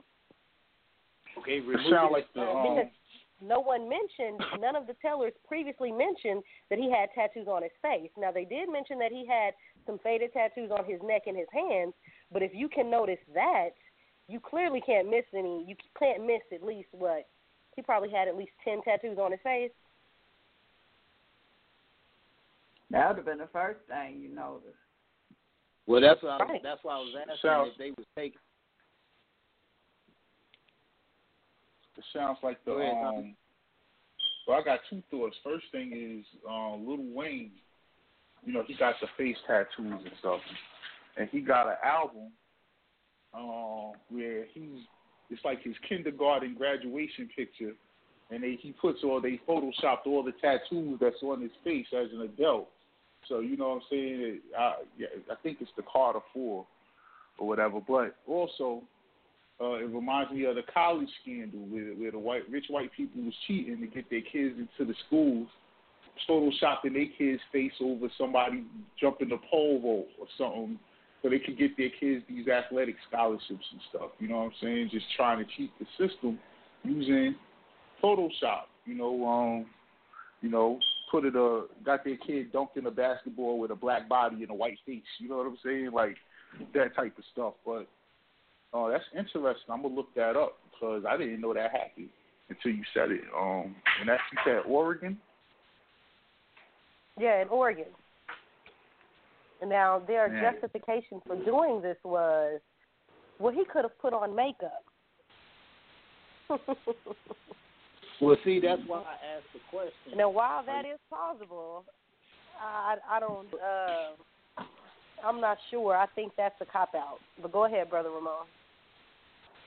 Well, that's why I actually asked the question because I I, I wasn't trying to go against it. I was saying if you're going to remove identifying markers, are you trying to help a person to get away with it, or what's the purpose? See, I got to go through the process of deduction to see well why wouldn't you leave the description as as it was given at the time of the incident? You see, I'm, that that's where I'm coming from. So when they removed it, was they trying to say, well, if we remove any distortions of his face, therefore any and everybody will recognize who he is? I would I would say reason why is you have to go through a logical uh, process on this is because only people that would probably recognize him without tattoos would definitely be family. And anybody that was around him as he was transitioning through those tattoos, you know, getting those tattoos on him. Anybody that would have seen him after the the completion of his tattoos, you know, to went to the point he stopped, only can describe him from that point. So to remove it, it's almost like they're giving him or they're almost like they're taking away the ability to identify him. That's what I'm asking. That's what I'm asking. In my opinion, they were not trying to help him in your process of deduction. You got to consider this is a black man in Oregon, okay? Oregon, one of the most racist states to this day. Um, not a real large black population. So, you know, you got to consider that. And yeah, they were not trying to help him in any way. They were, uh, none of the tellers described his facial tattoos. They only described him as a black man, um, approximately, I think they said about 200 pounds, maybe 5'11 to 6'2, somewhere in there. Um, so tattoos on his neck, tattoos on his hands. No mention of any tattoos on his face at all. So that's why I'm asking the question. If the cashiers them never even reported tattoos, yet you're telling me they removed tattoos by photoshopping. Well, it'll be like you going to rob a. It'll be like you going to rob a bank with tattoos, Ramon.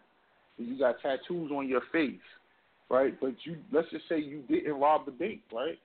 Uh, but they they catch you, and they say, man, this brother got tattoos on his face. So let's Photoshop, take the tattoos off, and show this picture to the bank tellers and see if they say this is the person that did it.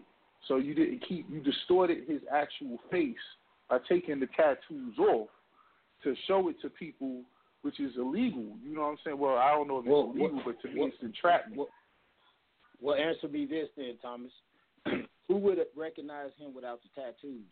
If the because the tellers obviously never mentioned them.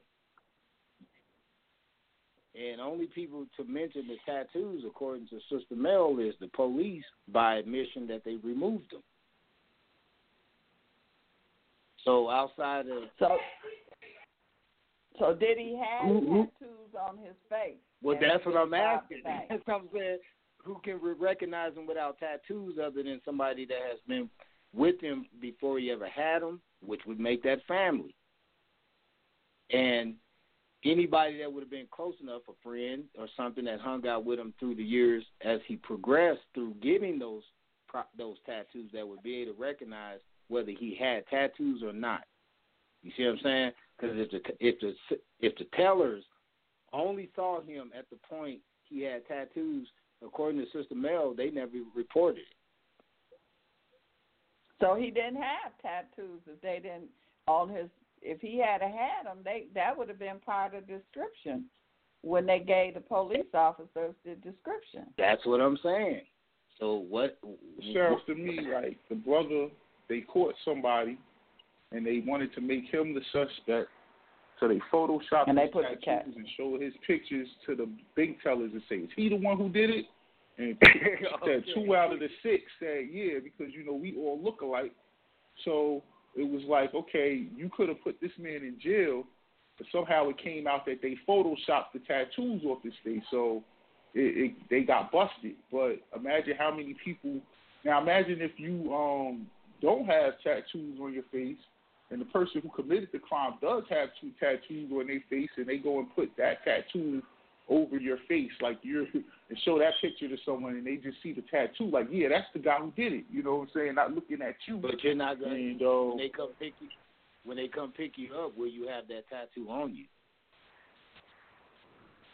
Well, See, that's what I'm saying. The, the, Mhm.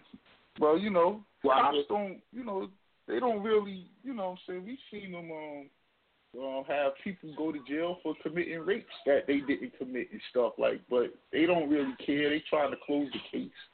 They probably had a vendetta against this dude. Probably said, man, we gonna make him. This nigga's going to jail for that. You know what I'm saying? But um, yeah, I, I kind of sounds get like where both yeah. of y'all coming from. It, it could have Well, helped I'm him if he would have got a if he could have afforded a lawyer that would have challenged it, but more than likely he would have got a public defendant who would have been in on the scheme anyway. And they, you know, he gave his little bit of money, and the DA, he trying to get to where the DA is. So the DA say, listen, take one for the team on this one, and you know, they just let the whole thing ride, and you know, they all will look the other way and send a nigga to jail with no problem. Well, Sister Mel Nah, was I- going to present the story. I, I, mm-hmm. I'm sorry. No, I just Go wanted ahead. to say, ahead. Sister Mel is only re- reading the article, so I'm. That's what I'm saying. It's not even like she is is saying that this is what I discovered in the sense of interviewing anybody. She's saying this is what was reported. That's why I'm asking that. It's the same thing what Dr. X talks about Monday and Tuesday. What's being reported versus what when you dig beneath these these stories, w- what are we coming up with? because the way she was giving it to me, it just only left that question in my head. Well, it doesn't benefit them to remove tattoos if that's what the the cashier saw. Because if they saw him without tattoos on his face, they wouldn't know who. They they couldn't just say that's him. You see what I'm saying? because he had tattoos, right? Right. Okay, Um, I'm gonna give you guys I a little wanna- more backstory to the to the article. Oh, go ahead, Sister Beth. No, go ahead, go ahead, because I was going somewhere else. Go ahead. Okay, so now this brother, they basically found him. I wouldn't say caught him even. They found him living in his car nearby the scene of this bank robbery some days later. Now, they say that uh, He he robbed a bank and he lived in the car around the corner. right, he lived in the car. now, now they say basically he was a viable suspect because he had several dark-colored hoodies in in his back seat where the rest of all of his clothing were. You know, um, didn't mention he got anything new. You know, now y'all know we all like to shine when we got a little bit of money. So if we're gonna get some money, it could have been a couple of pairs of Jordans in the bag. Um, you know, maybe a, you know, just it's nothing adds up. But you have to your question, Ramon. Um, you know, what are we seeing coming from this? I would say we're seeing a trend. And that trend is, if you all remember, a few months back, I had um, spoke about an article where in uh, New York they photoshopped the younger brother's face with the um no the uh they photoshopped the guys the potential suspect. They photoshopped his like school picture elementary school picture along with his brother's older brother's mugshot and basically photoshopped these two pictures together these two images and created a, a whole new images a whole new image that looked like both and pretty much said okay yeah you the you the suspect so we're seeing a trend is what we're seeing in um, law enforcement agencies pretty much using Photoshop and other technologies to their advantage to, in my opinion, frame black folks. So let me ask you this, uh, Sister Mel. They have a word for that, and it appears we'll be bringing that up a little later in the show. They call that a illustration. Would you agree? See, they illustrated what a criminal and a bank robber and a thief looks like. So much so over the years that when they bring forth evidence or uh, what they what what do they call it circumstantial evidence a hoodie could a dark hoodie could reflect or represent the attire or the costume of a bank robber.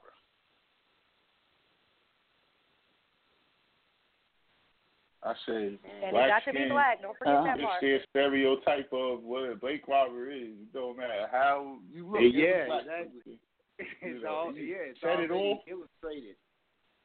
Set it off, made it Look so how even they- Sister Mel can be a and Bev could be bank robbers too when they go in there. You know. Yeah, look Yeah, how they exactly. did That's- uh, Martin with the hood. You know, every young black guy that wore a hood was a criminal. Like they, you talking about Trayvon Martin? Yeah. Mhm. Mhm. I mean, and Yeah. that's what I'm saying. You know, the illustration. You know, we and the only reason they could sell that is they had to pump the visual. Uh, at, at they had to put the visual content in your face along with the narrative of what they were telling you. Although the, you don't know if the, the the visual is even correct. We don't even know if that's Trayvon Martin on that picture. No more than Brother when Mo- somebody draws. Mhm. Go ahead. No Brother more than when somebody Yeah, yeah. draws. It's interesting that you it's interesting that you say that because it seems like it brings back uh the point that uh, Brother Thomas was bringing up about the uh, Hasbro getting the the Death Row uh, music um, because I'm remembering that they had a concert with a hologram uh, of Tupac, didn't they? Yeah.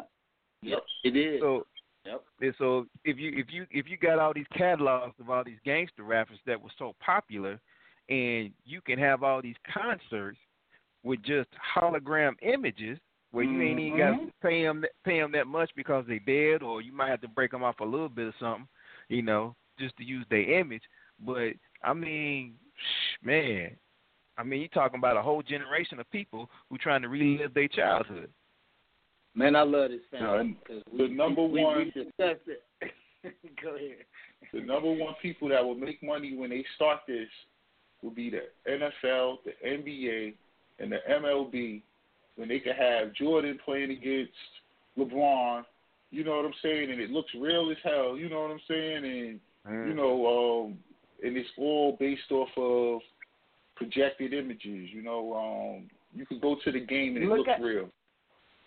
Look at the video games they got. They have out. They look re- almost real when the guys playing basketball. Well, well, check this remember, out. um, Matt- well, Thomas, I wanted to ask Um, you, what was the name you spoke? We spoke about this before. Remember what time they? Remember they was talking about licensing Hollywood stars, celebrities licensing their their images for movies Yeah. now, so they don't even have to. when I was talking So, about the jobless, the, the universal basic income, and I was there trying to show go. how That's exactly. all jobs are going to be obsolete. You're not going to need a job. You know, they're going to have Denzel acting forever as a 20 year old. You know, like he's in Thomas, can I can I say this to Sister Mel because she actually sparked a thought in my head uh, before you go on. I just wanted to say that um, when when we talk about that population collapse and stuff, I'm starting to the language is starting to sound more so like it's not so much like they. Of course, we know they're doing some physical removing of people, but I think what they're they're saying is that we're you're not going to be counted anymore. I would agree with that. There's That- no that's need just for what I there's wanted. no longer there's no longer need for a worker force. So the the the, the there's no go, there's not going to be a need for a need for a middle class. So everybody who's in the middle class either you're going to move up or you're going to move down. Well, to So remove it's like that that movie uh, Elysium.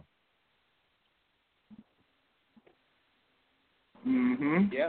Yes, And- sir. and- yep. Now, That's the next dimension. Now we- Five. Space. yeah. Now we we get down on time, and I want to hear about the negative interest rate. Okay. I knew we was ready to go there. Thomas, you want to finish up your comment before we go and move into this? Um, yeah, I was just gonna say very quickly. I want y'all to look up MSG. MSG. That's Madison, like Madison Square Garden, but MSG Sphere. S P H E R E. Right. And this is being built by Madison Square Garden, but it's being built in English. This is going to be the next generation of how all concerts and events will be taking place. The whole thing is a television screen.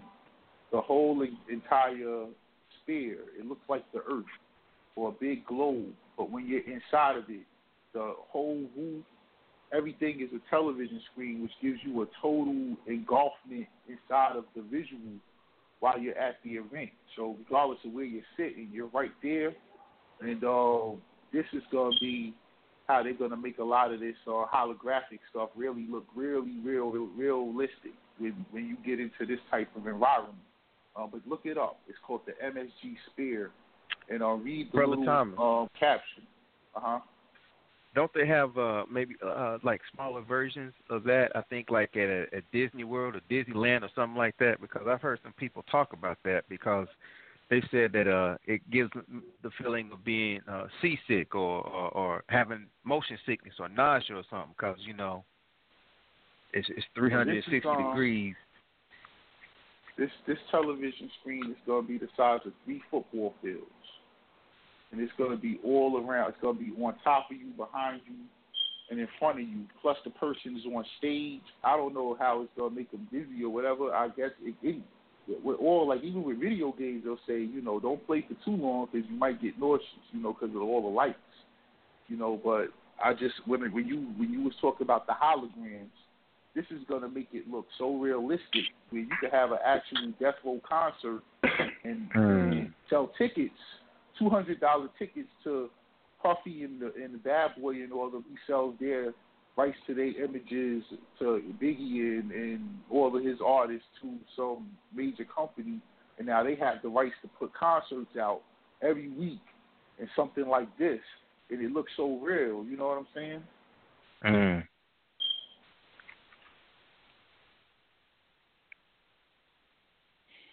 Okay, so um, Okay. Uh, where did you say that was gonna be? They was gonna build that at the MSG Sphere. In Las Vegas. It's Las Vegas. Oh, it's bigger. Okay, Las Vegas. Mhm. Yeah, business. it's gonna fit right in. Okay. All right, Ramon, tell us about this uh, negative interest, no interest mortgage and loans. I want to hear about that. Okay, okay. All right, family. We're gonna segue over to something that that's, that brings us a little more close to day to day living. And um, I, I, can only say this first, Auntie Bev. I, I I don't understand this totally. I just it it only catches my attention because you know lately we've been you know talking about trying to come with some solutions and ideas about you know investing in our community. So some of this uh, stuff is is coming as I research through, you know, the funds for the qualified income opportunity zones and stuff like that. So, mm-hmm. in- interestingly, you know, I want to ask you, are you ready for the banks to pay you for taking a loan? The coming of negative interest rates, no rate mortgages and loans. Where are we headed? Have we seen this pattern before, family? Recently, in Denmark, it was announced no rate negative interest rate loans and mortgages. Reports have surfaced that investors are purchasing negative yielding stock bonds. What does this mean to us, family? Who's giving away loans with no interest? Who's giving away loans with negative interest? And what money would they be kind doing? They getting money some kind of way. We're gonna explore that tonight, and hopefully we'll figure it out ourselves. Because my own interpretation, it looks like um, we're seeing the payoff come by way of maybe recently you've noticed you've been getting a, a influx of uh, quick payday loan type of texts, emails, phone calls. Uh, you you might you know you ain't got no good credit. You probably sitting on four hundred, four eighty or something like that. Yet you got people you know beating down your door talking about you know they got pre-approved.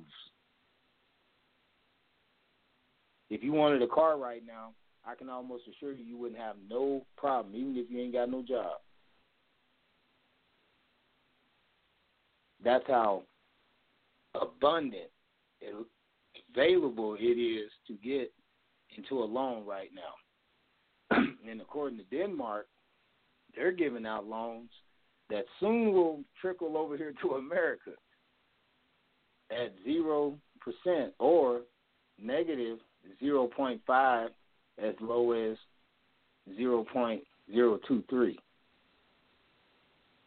ultimately somebody is saying we're going to pay you to take a loan from us. So each month we're going to apply an extra dollar or two towards your principal payment that you're paying. We're also going to honor no payments on the mortgage per se, just the principal. But you got to make sure you do this within the maturity date. You got 10 years as of now. But it's already been revised and enacted for anybody that thinks, "Oh man, I can't do that." They're they're they're, going 30 years now. This sounds like gold. And places like Denmark is offering these type of interests.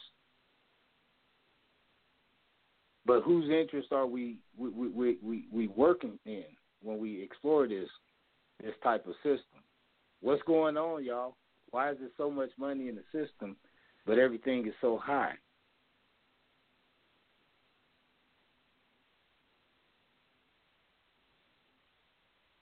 You ain't lost your job. There ain't no recession coming. Or is it?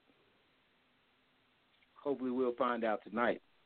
So, Auntie Bev, Mhm. would you be okay with taking a loan, Thomas, a loan from the bank, and they willing to give you money monthly or annually, but taking out a loan?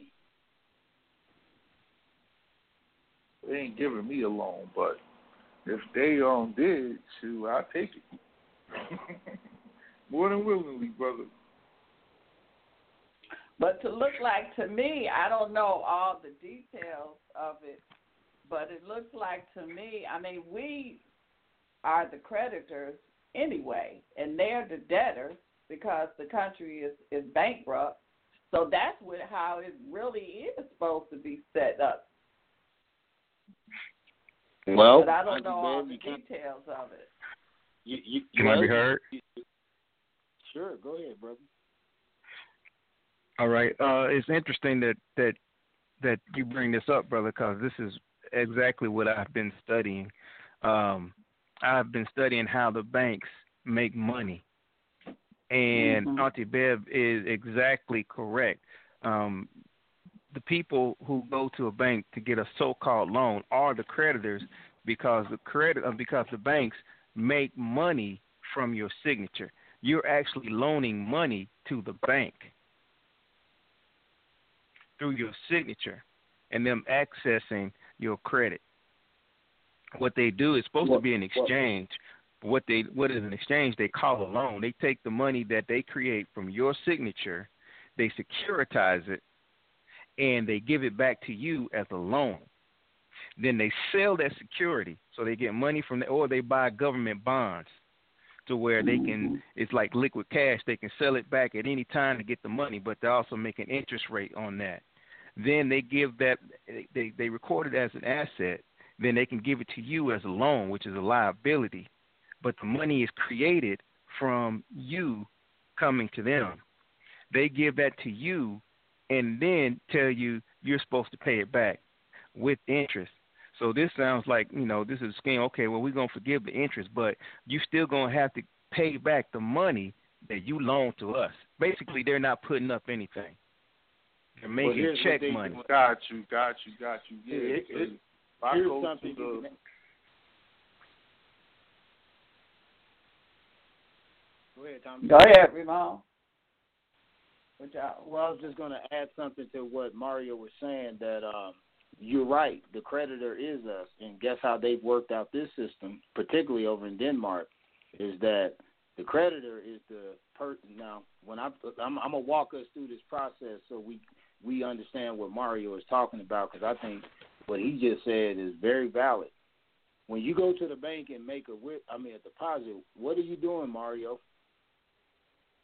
You're loaning the bank money.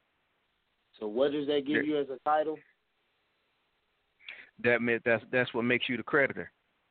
Okay, so Denmark in this system has figured out how to. Now, this ain't Denmark per se. Let me just get it correct. This is actually the central banks of every country. This is their policy. They've been forced Mhm. to have to make some type of changes because, unbeknownst to the the, the society, is really what's wrong with the, the economy is, is too much money out. It's a lot of money in surplus, right? I mean, it's too much money in private equity. Remember, we was talking about the opportunity zones. That's where that kicks back in. They unlock the doors for private equity to come come out, and they're hiding it through banks. Most of these companies are held by bank holding companies. That's what they call it. Am I correct, uh, Brother Mhm. Mario? Yep. So these are private funds, what we're talking about. So basically, when Donald Trump did what we've been talking about on the opportunity zones, that's what opened up. That's what we're talking about tonight. But it's it's done. It's so many more layers to it that I didn't see this coming. So to have, you know, we're entering into a market that's saying we're willing to pay you to take money from us. Well, who's the creditor on this? We just said it. It's the depositors, us, that go to the bank, deposit these checks, put it in your savings accounts or whatever, and check this out: how they're going to pay for their expense to pay the the borrower, who now has the benefit of only paying on the principal, no interest rate, and in most cases negative.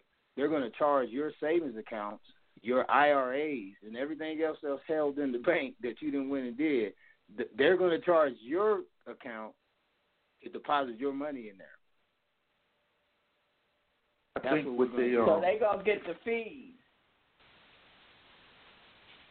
So they Say making again, money off, Bev. but, but so the bank's gonna be making money off the fees they they're gonna charge us. But like now, the the banks make ninety cents off of every dollar.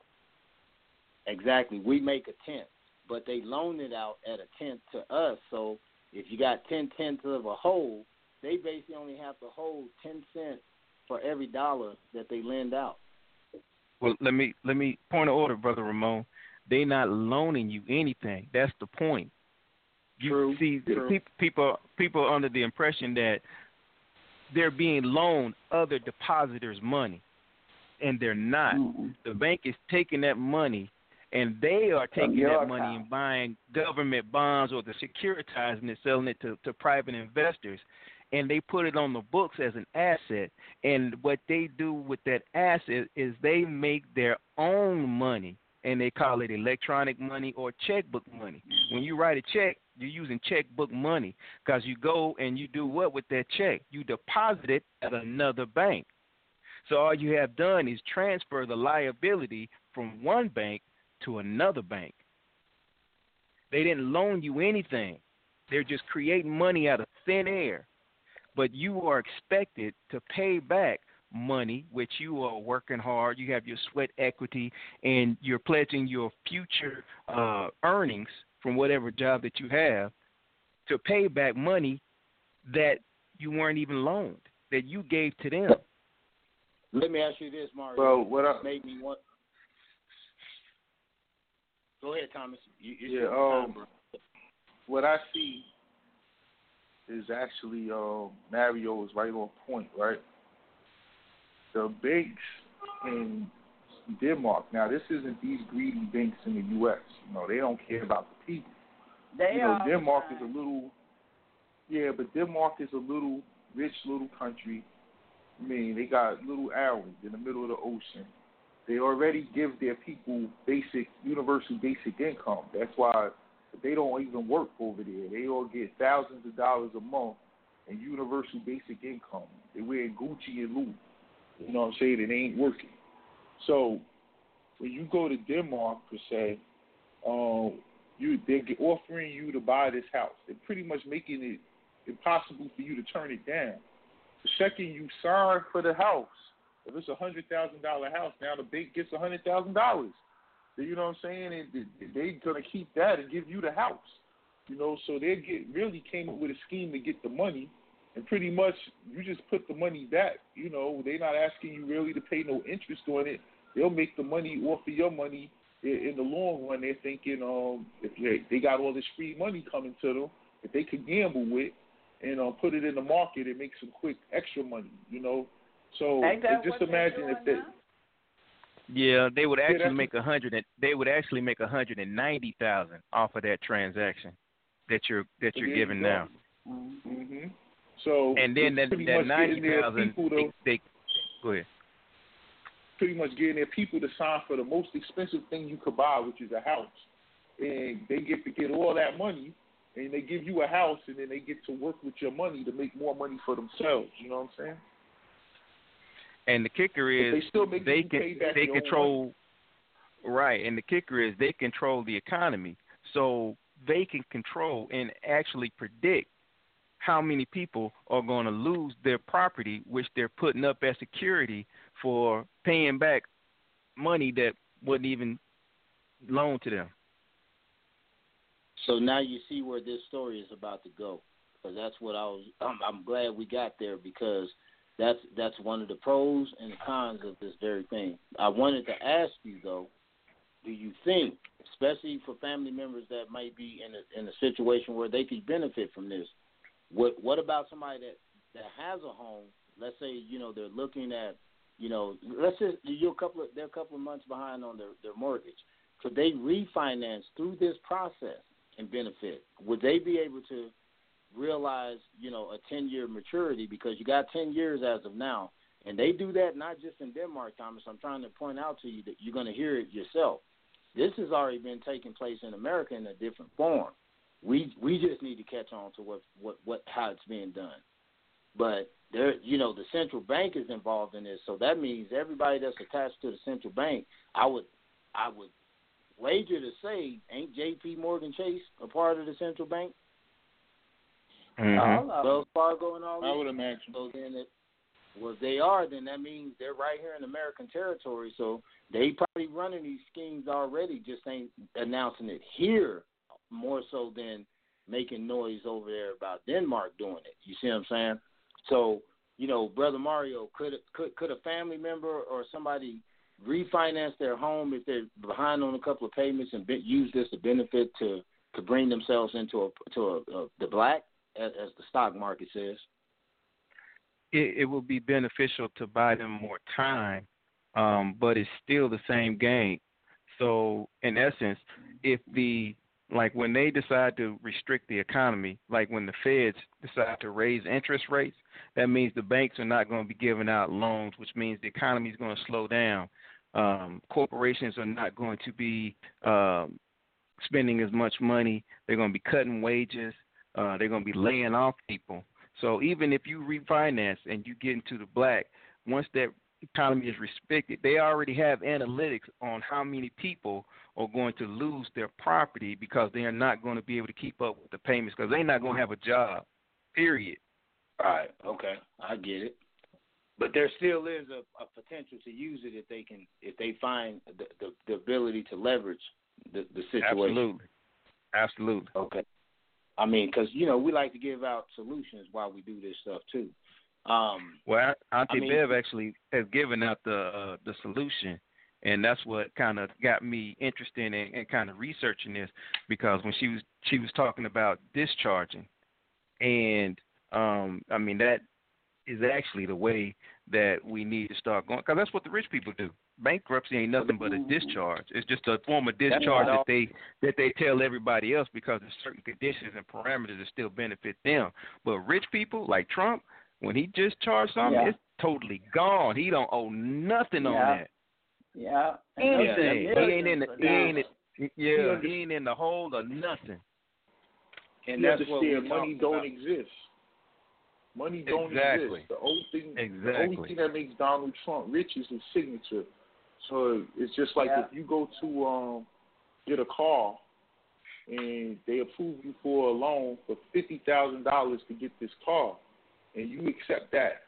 Now they might have gotten a seventy five thousand dollar loan in your name, the entity under you, but they're gonna give you this fifty thousand dollar car, plus you're gonna have to pay them that fifty thousand dollars back plus interest, and then they're gonna attach a coupon to each payment, which they're gonna get paid twice anyway. You know what I'm saying? Because whatever, if they send you the coupon in the mail saying you owe the five hundred dollars for this month, once you attach your check to the coupon, that makes them able to cash in a certain amount on the coupon plus cash in your check. You get what I'm saying? Like, So it, it's a total scheme, and Well, they Donald do Trump, it here. Don- I mean, Donald Trump has the Well- knowledge, or he has people around him to where he's not making those payments.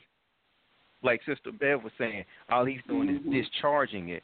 He's not writing the Yeah. check. All he's doing, like you said, is signing his signature.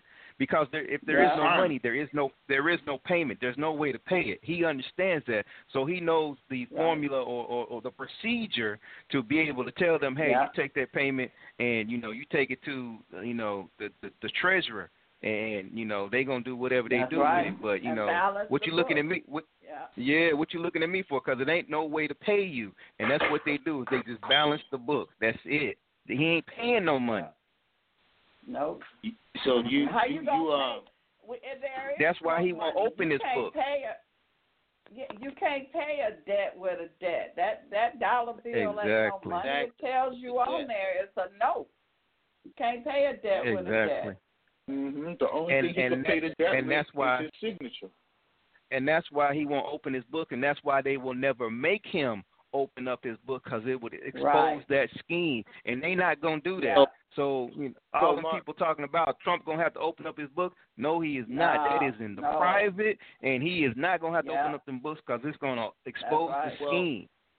Well, brother Mario, in short, doesn't it just explain it best that we we we know in this family, and I, I'm sure much much of this family know, Donald Trump is operating in the in the public. Is that is was that the correct title? No, for? Donald Trump is no. Donald Trump is operating in the private. in the private. private. Okay, so he understands that he doesn't mix business with pleasure. He uses But public he created so-called money, created- but he he operates his own finances in the private, which is why he doesn't have to open up his books because that's where they That's right. understand the procedures, right? They understand the procedures of how to discharge Mm-hmm. that debt, and they can't let the general public know that because the general public has the ability Right. to do that too. But if they do that, it's going to crash the economy overnight. So it explains why we've operates- always seen. Who do you think in they owe the private. debt to? All, all that thousands of do- trillions of dollars that they owe. Who you think it is owed to us? Us, the people, yeah. Yeah. Yep, Not the persons, the people. You know? Right. So what Donald Trump does is he operates as Donald Trump, Donald J. Trump Jr., whatever, in the private. Mm-hmm. But he created private, a public yeah. entity called Trump International. That operates in the public forum. So he's able to to navigate between both. But he's not really he understands Yeah. that Trump International don't really exist. You know what I'm saying? So him. He's able to leverage his private knowing that the public is corrupt and they're not going to never challenge him on that system. You know what I mean? Like Rio just said, they they'll crush that whole thing, and that's why he's able to get away with it, come broke, end up with another casino. You know, it's like how do you get Exactly. more money? Because Exactly. you know that it don't exist. formula. hmm He learned what You we know were trying to exist. figure out with Mr. Uh, uh, shoot, I forgot. Uh, Mr. who I Right. used to have on on Sundays. Yeah, Mr. Right. Mr. Right. That's what we were trying to do. Figure out the formula that Trump and the, the rich people already know.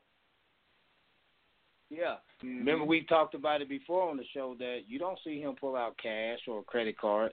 You don't see that with him. You know what I'm saying? They don't. I mean, hell, people will say, "Well, he's the president. He don't need a cell phone." It's like that ain't even why.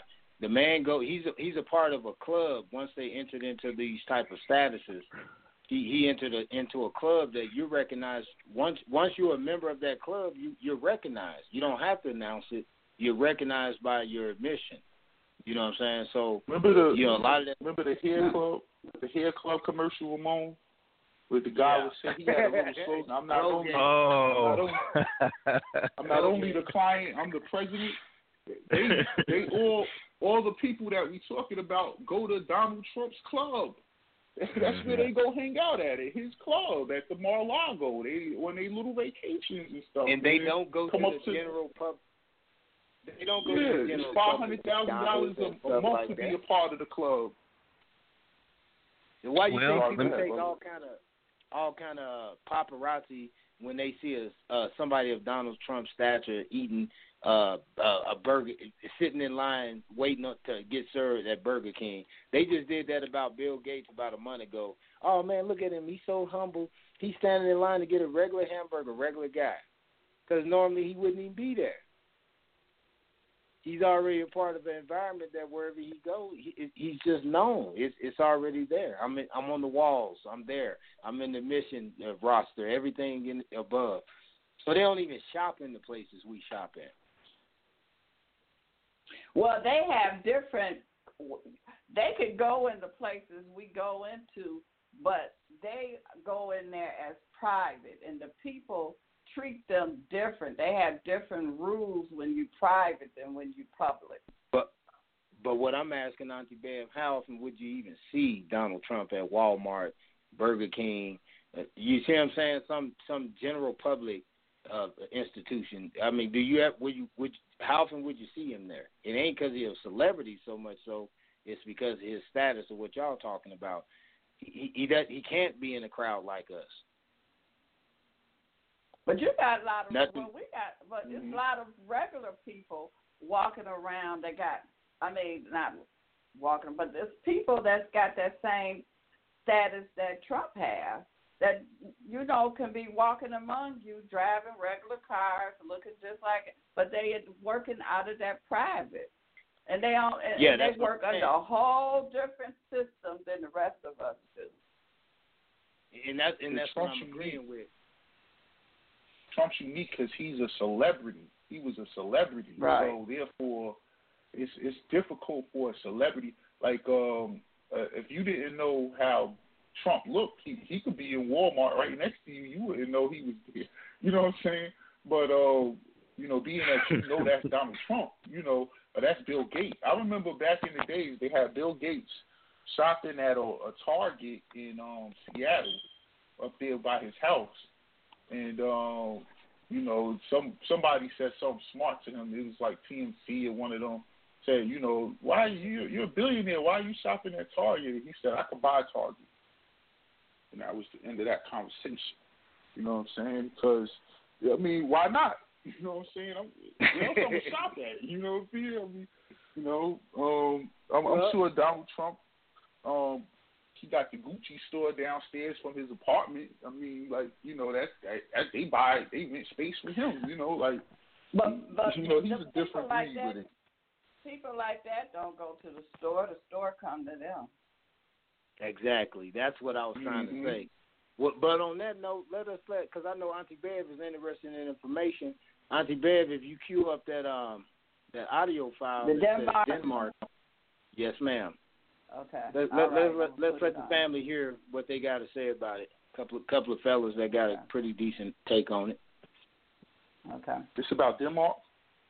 Yes, sir. Not even the Yeah, bankers in? Denmark could believe what has happened. Because of the ridiculous policy of negative interest rates in several countries, mortgage rates actually decline below the zero mark. Imagine you borrow money from the bank and instead of paying interest, they pay it to you. Do you think that this may cause some problems down the road? You came here for the truth, so let me unveil that for you. Today we're going to talk about Denmark. This is one country that has been the extreme example of what happens when you screw around as a central bank. They have created a policy which is unprecedented historically. They're not alone, of course. We've seen other countries do this. Look around the world, we have seen $11 trillion worth of bonds actually trading at a negative yield. Imagine you invest in something you know you're going to lose. My goodness, how could they sell these things? Now, obviously, the central bank loves these, but it's not just them. There are companies, corporations, institutions that have been purchasing all of this negative yielding debt. I think it's crazy, but that's what we're in today. I'm going to go through everything to deal with Denmark, with negative interest rates, and the mortgages today, and everything that's happening with real estate. I want you to stay tuned for a jam packed episode. Let's begin. Bankers stunned as negative rates sweep across Danish mortgages. This is out of Bloomberg. And if I show you here at the biggest mortgage bank in the world's largest covered bond market, a banker took a few steps away from his desk this week to make sure his eyes weren't deceiving him. As mortgage bonds refinancing auctions came to a close in Denmark, it was clear that homeowners in the country were about to get negative interest rates on their loans for all maturities through to five years, representing multiple all time lows for borrowing costs. That is insane. Imagine the fact you get paid to take a mortgage. Do you not think that this would create some serious issues? Of course, it goes without saying. During this week's auctions, there were three times when I had to stand back a little from my screen and raise my eyebrows. Even the bankers are freaking out about what's going on. For one year adjustable rate mortgage bonds, this particular company's refinancing auctions resulted in a negative rate of 0.23%. The three year was minus 0.28, and you had the five year at just below zero. Obviously, it's not a negative rate that's 5% or 10% or something crazy, but it is actually in the negative. Now, this could change change at any moment, obviously, especially when we have adjustable rate mortgages. They fluctuate. But it just shows you the example in this case here where individuals are able to get into things that they actually couldn't normally afford, but because of the unprecedented measures taken by the central banks, this of course shows us how far they're willing to go, and we will be able to document what has happened as a result. Danish mortgage lenders get ready for record low interest rates. Two Danish mortgage lenders are prepared to issue 30 year mortgages at a fixed rate of 1%, the lowest ever in Denmark and one of the lowest in the world. So those were the adjustable rate mortgages, and you can see here in this case, fixed rate 30 years at 1%. It's basically free. Basically free at this point. And if I'm not mistaken, I believe we saw a 0.99 in the UK that could have been adjustable rate, but regardless, we've seen these low rates going lower and lower and lower. And ultimately, right now, this is one of the most extreme examples that we've ever seen. We are watching what central banks are doing in slow motion, and they will create the biggest crisis the world has ever seen. At the bottom, they're talking about Germany's 10 year government bond yield actually going below 0%. So if you want to buy Germany's debt, you can actually have the privilege to do so and lose money. Think about the craziness, the insanity that this is. We are creating a policy in which central banks can do whatever they want, whenever they want, and your currency is at stake. That's what goes on today. We are watching all of these central banks messing up the entire world, and nobody has a say.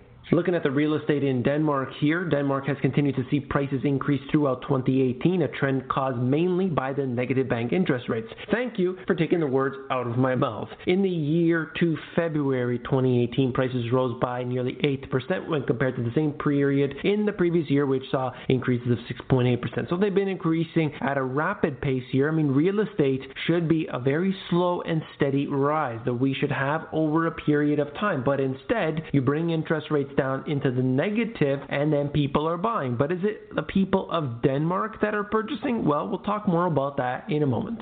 Prices in Copenhagen increased at 10% a year. I mean, that is unbelievable when you look at real estate. That's some of the hottest markets in the United States. And I've shown you that before when we had the price increases, crazy price increases in Seattle and Las Vegas and other areas that were going just above that 10% mark. So, just to give you an idea comparatively. This is talking about who's purchasing the real estate in Denmark. The players are predominantly institutional investors, Danish and non Danish, real estate funds, and property developers. Okay, it's not actually the average individual who has been buying at this rapid pace. We are seeing the institutions, the big money, both foreign and from Denmark, that are buying a lot of this real estate. The market has generally been seen as very attractive in recent years for both local and foreign investors, and the fundamentals remain strong, particularly in larger cities like Copenhagen. Of course, fundamentally, if you look at it, the interest rates are being forced down by the central bank, so we have to disagree on that point for just a moment. If you were to actually allow the market to decide the price, decide the interest rates, then of course you wouldn't see this at all. You would see interest rates being higher, but they have to engage in open market operations. They have to actually print money in order to keep those down, and they devalue the currency. And of course, you will see time and time again that these countries here will suffer because of the central bank, whether it's the ECB, whether it's other central banks around the world that are doing this in their respective countries. And unfortunately, the average individual always gets screwed over as a result of this. But home prices, home prices could go higher.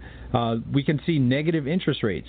And in fact, I think we will see negative interest rates unless something structural, you know, major structural change occurs with the entire banking system. Now, to me, the whole concept of negative interest rates is still insane, but it's a reality. So, if they can lower rates to help keep the market inflated, to help keep asset prices from falling, then that would be the justification for lower and negative rates. So, think about that. A mortgage company or a bank pays you to take out a mortgage. Now, the problem with that is, well, we have a Danish bank that's doing it right now. And it could come here to the U.S. I mean, so far, look at what's happening with the Fed funds rate. We have the president out there basically begging the Fed to lower rates, even though, on the other hand, he's saying this is the greatest economy of all time. So uh, apparently, the president thinks that most of America is pretty stupid. Right, on one hand, you are saying that the economy is the greatest ever, but then you're begging, screaming for rate cuts and, uh, and bashing the central bank for not cutting fast enough. But yeah, let's get into it. A negative mortgage rate. The bank's going to allow you to borrow money to buy a home. All right, these are, of course, not here in the U.S. We're talking about Denmark now. But what's to stop it from coming to the U.S.? Right? Does anyone think that the current administration would not go to negative rates to keep this bubble going? And also, right now, the bank in Denmark, they're offering this on a 10 year mortgage. So you're going to have to try to get a lower priced home unless you have the cash to pay for a home and you're just taking out the negative mortgage rate just to get money from the bank. But if you ever default and the odds are higher that you will default with a higher payment because it's a 10 year instead of a 30 year mortgage, well, it's a secured loan. So even though you took out a negative mortgage rate, if something happens, a job loss, a, downturn in the economy, and the borrower cannot pay it back, well, the bank still gets to take the home back. So uh, that's the risk of buying not just an overinflated home, but taking out a 10 year mortgage. But according to this recent report here, the bank that's now doing the 10 year mortgage with negative interest rates is preparing to do a 30 year mortgage with negative interest rates. And if there ever is a more severe downturn in the economy where you see a lot of plunging credit scores for possible borrowers, well, it could only be the wealthy, including corporations, that are going to have access to these zero and negative mortgage rates. Now, right now in the U.S., the mortgage rate is about 3.6%. But the real story is think about people that want to save. Well, they will be the ones that will be paying the price. So, right now, with low interest rates, savers are already punished because they're not getting hardly anything in return for their savings. So, flip that into reverse. Now, if you want to save, and this is already happening in some cases, banks will be charging you to keep your money in their bank. You see, the whole concept of banks needing capital in order to make loans that's been completely thrown out the window, right? It's all typed up just on a computer screen, it's all digital. They do not have to have the same amount in reserves as they are lending out. If that was the case, you would see interest rates skyrocket because they would have to incentivize more people to put their money in the bank in order to loan out this money. So think about that. If it was done on a one to one ratio, if a bank, in order to do a $300,000 home loan, they had to have that $300,000 in deposits then interest rates would skyrocket because right now there's a fractional reserve system that allows the bank to loan out many, many, many more times than they have in deposits. Right? So it's flipped around. Instead of wanting a strong currency, countries want to devalue their currencies on purpose. Right? Look at what's happening in China. They're lowering the rates, they're devaluing their currency. Right? We're lowering rates in America And that's the common theme throughout most of the globe. There's hardly any countries now that are raising interest rates. Right, now back into the negative mortgage rates for a second. In Denmark, the ultra low interest rate environment has in turn caused home prices to increase as borrowers can afford pricier homes. Right, so who wins? Well, the real estate agents that make commission off the sales, will they win? And also look at it like this if a bank can hold off the downturn by doing this, if they can hold off a recession or a financial crisis, well, they're still making money in other areas by for example, the credit cards, those interest rates are not being reduced. And in fact, credit card interest rates are near all time highs right now. And it's right about 17%. So they're still making money in other areas. So this whole negative mortgage rate thing could be a way just to keep the uh, bubble going. Now, if they would just lower my property taxes along with lowering these mortgage rates, I'd be a happy camper. But this is going to continue to lead to higher home prices, especially in the areas like Denmark and possibly, again, coming here to the United States. It's also going to keep other things higher, like home insurance. That's going to be higher with the inflated home values. And something else that this could also do this could incentivize big investors and cash buyers to not pay cash, but instead to take out the negative interest mortgage just to get the small return on the negative interest. However, when it comes to putting in an offer on a home, you're more likely to get your offer accepted if you're paying cash. So I can't believe we were talking about this. The whole thing's just wacky. Again, to me, this is a bozo land economic system. But if this ends up being a bad decision for the banks, guess who's going to pay for it? That's right, you and I, the taxpayer. The banks are above the law, they're too big to fail. And the bankers will ultimately own everything. Hmm. They already do.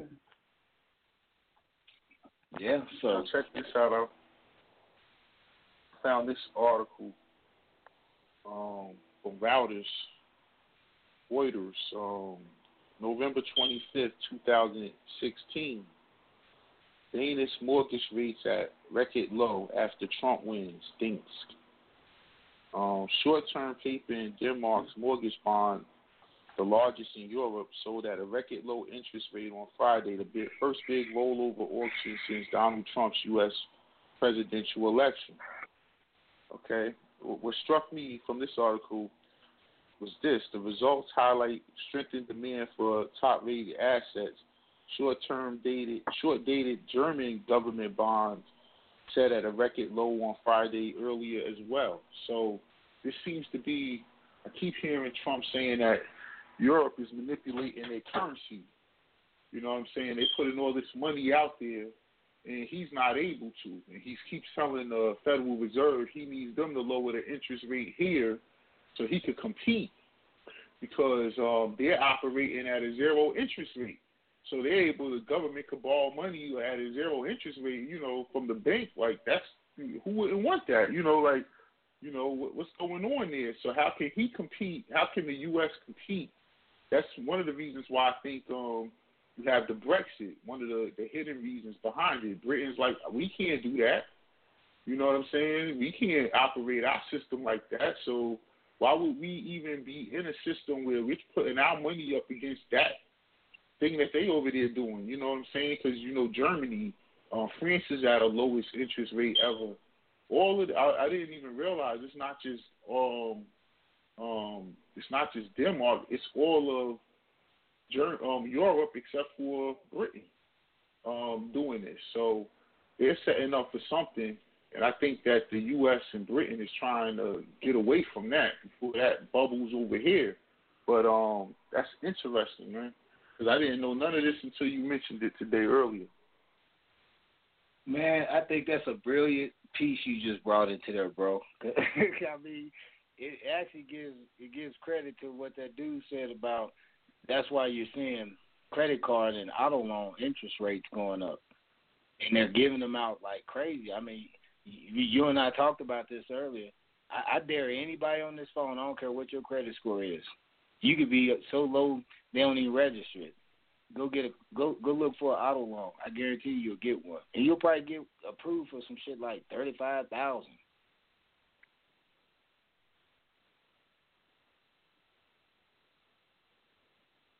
With a 15% interest, you know, annual interest rate on it.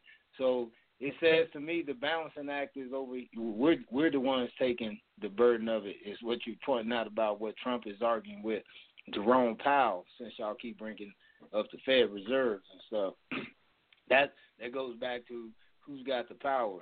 I think we all know the Fed Reserve does not answer to Donald Trump or anybody but themselves. That's the bank. You know, yeah, they don't answer to nobody but themselves. So Donald Trump, but that's they, about all he can do. The one thing he can do is the one people they got to to is the people. So that's why he keeps bashing those things. They, his base ain't hearing that. What's going to happen when the people start looking for these bankers? Because right now you can't name them. You know what I'm saying? But uh, now it's coming out like, man, we gonna find these people. You know, this people that you know, cause he's bashing them, and um, um, I've never seen anyone go at the Fed like this before. Uh, but even China keeps saying they manipulating their currency. Look at China. You can find um, pictures of Shanghai and Beijing from 20 years ago, and it's a empty field, and now it looks like you're in the middle of New York City. You know what I'm saying? Uh, with all the development well, that all came from them opening their banks up and putting all that money out there at zero interest rate. Then the U.S. can't do that. You know what I'm saying? So you're competing against people that's essentially able to manipulate their currency uh, or willing to manipulate the currency worse than the Fed is.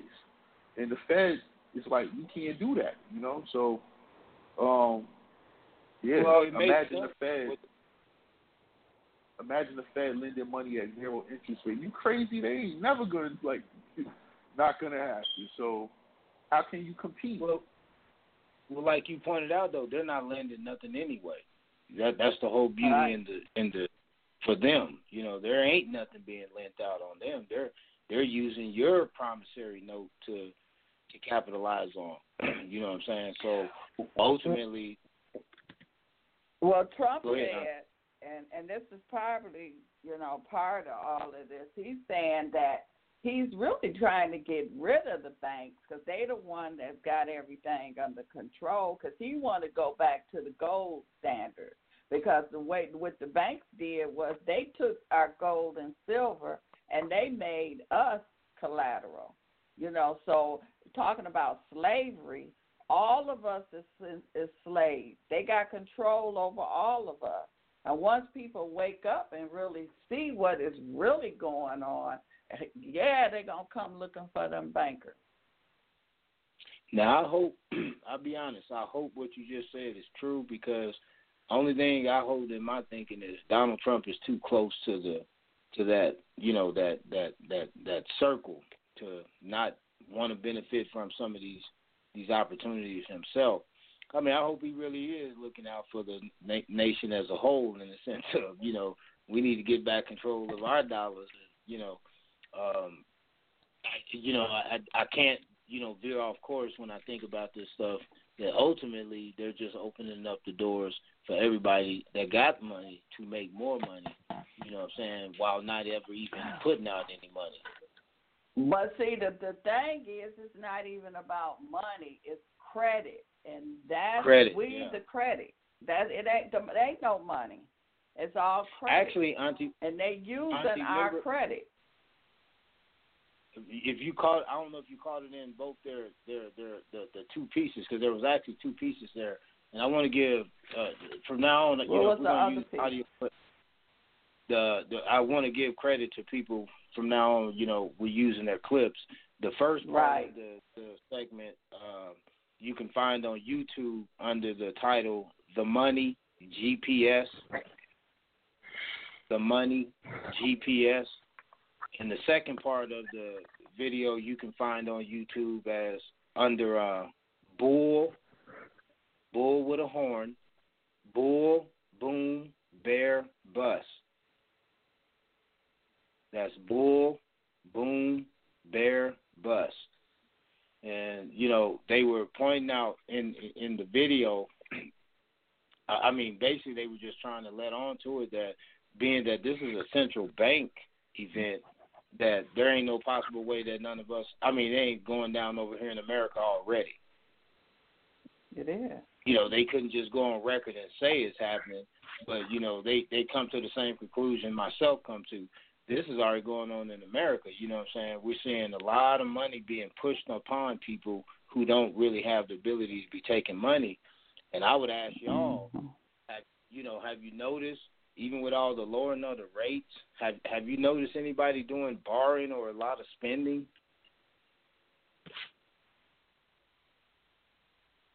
I mean, over I here, really it doesn't appear to be.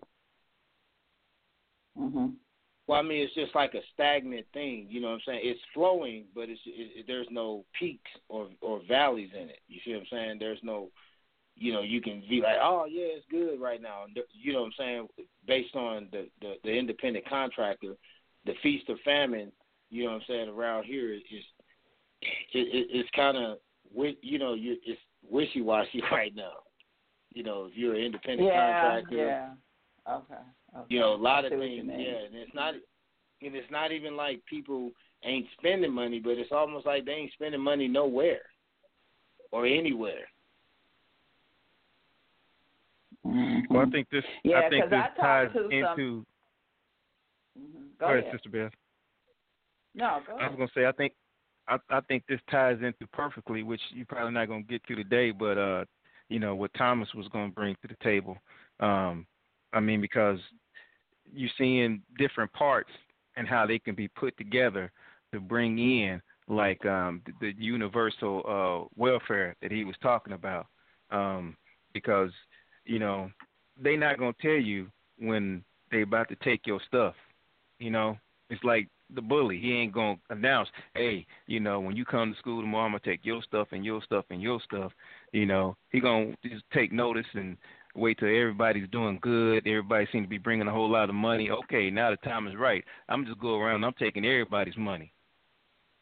You know, so and when everybody gets in that type of situation, he's already got a solution on the table. Well, don't even worry about it. What we're gonna do is we're gonna roll out this universal welfare, you know, and and we're gonna take care of y'all, and you know that's what it's gonna be, because y'all looking for us to take care of y'all anyway.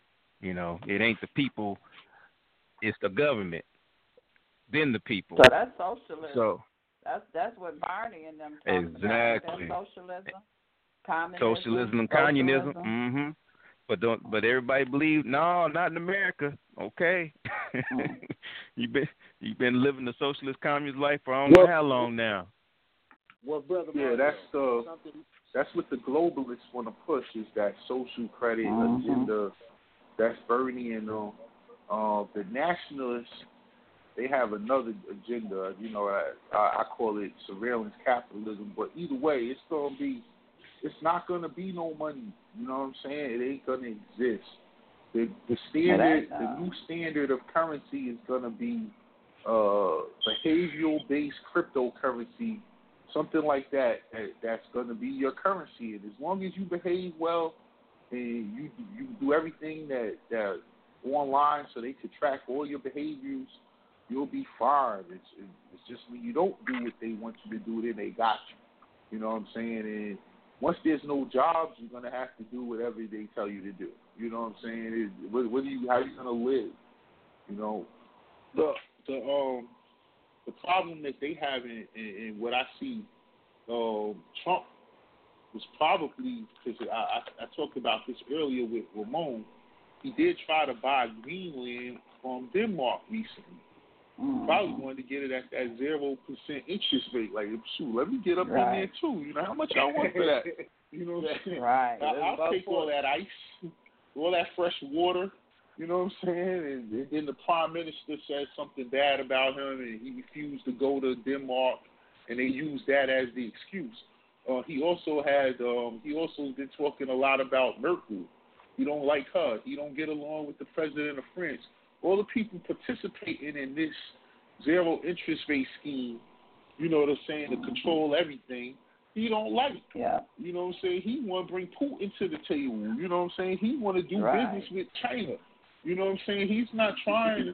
he done brought little little um Kim Jong Un to the table. You know what I'm saying? He's not trying to deal with these um global banking elitists.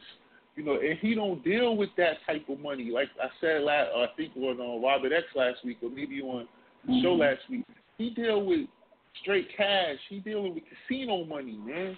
They they don't deal Yeah. with that banking money like that. He That's in that fiat in that sphere at all. His Right, his stuff is yeah. straight cash. You can't even trace it. You can't trace it if you want to. I mean, you go to the casino, they gotta pay you. It ain't no oh, come back tomorrow, we'll have your hundred million dollars. No, they got the hundred million dollars. They pulling it out the great vault. You know what I'm saying? Ain't no doubt about it they got it. You know, it ain't no Ponzi scheme with that. You got the money. You know, so he dealing with a whole different caliber of these dudes. That's why they can't really touch him. And he hooked up with the generals. That's what kind of because the last president to try to change the, the currency standard was Kennedy. He went. He tried to go to a silverback certificate to counteract the um the dollar and um pretty much give them some leverage over the Federal Reserve. He got a shot in the head.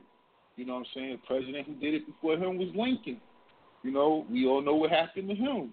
You know, he tried to come with the greenback and and try to offset the the bankers, you know, um, universal currency at that time, which was the dollar. You know, come with a with a greenback dollar, which was backed by the, the treasury. Pop, going he was. You know, so this dude said, I ain't hooking up with these Secret Service dudes like them. I'm gonna hook up with the generals. They pop me. They know what's happening. You know what I'm saying? Because ain't nothing touching the military. You know what I mean? The CIA, FBI, the last thing they want is the military down with a drone or something. You know, it, it's going over real quick. You know, the whole house going.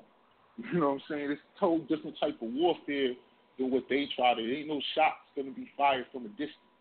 You know, so he hooked up with the right people, and I think that he might try to actually use this as his ploy to get away from this dollar. And if he does that, then he'll be the greatest president ever to live, bro. That's all I'm saying. He's the only one at least saying stuff about the Fed in a way. Like, you know, I'm not really feeling the Fed. Like, come on, like who says that? You know what I'm saying? So, I don't know. If he does away with the dollar, it'll be a great, a great day, bro.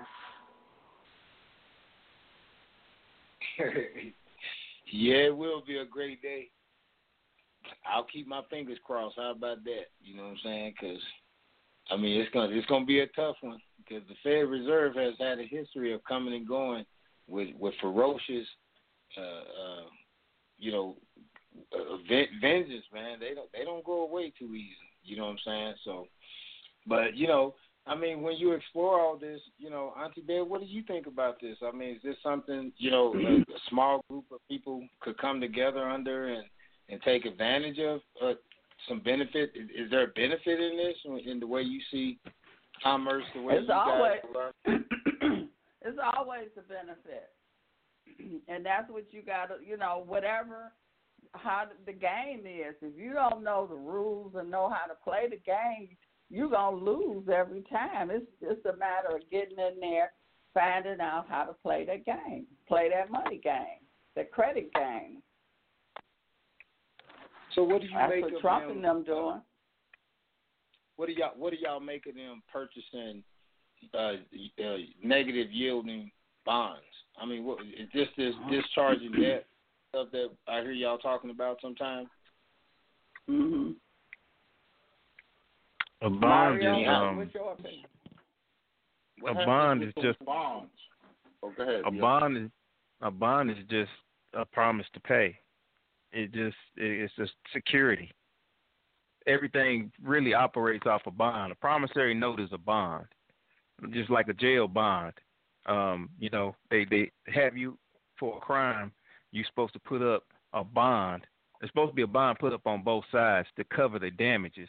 Um, but the public hasn't been taught how to put up a bond for themselves.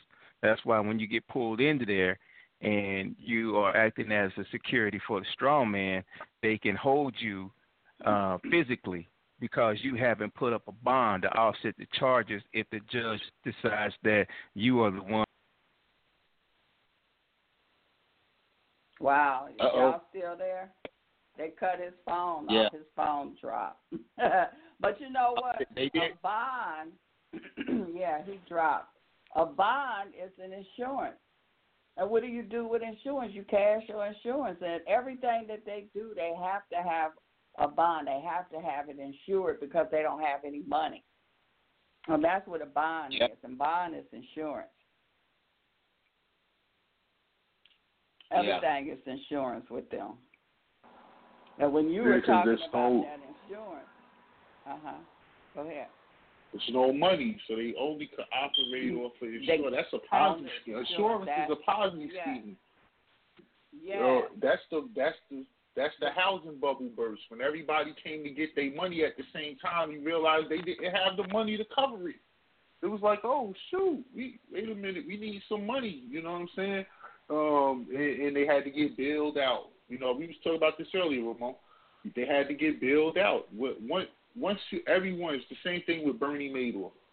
Uh, if everyone would have came at different times to get their money, he would have paid them. But everybody came at the same time. And he was like, oh, shoot, I done spent all that money. but I can't pay all of them. You know what I'm saying? But, you know, so he, it's a Ponzi scheme. If every When you have a major calamity like um, a hurricane or something, how many people do they all of a sudden, oh, we didn't cover this in the insurance. You know, they get right out of that contract. You know what I'm saying? Because they know they they, they couldn't cover it in the first place. They they gambling with your money, with, with the fake money, with the fake system. And like you said, Bev, and that's the game theory, yo. We got to know the rules of the game. Once you know the rules of the game, and you operate within the rules, it don't matter if you win or lose. It just matter where you end up at the end of the day, because that's how they play it day by day. You know what I'm saying? I think the the rule they have is all debts is is um paid by the end of the day. That's one of the major rules. If you ain't pay your debt at the end of the day on Wall Street, you out of business tomorrow.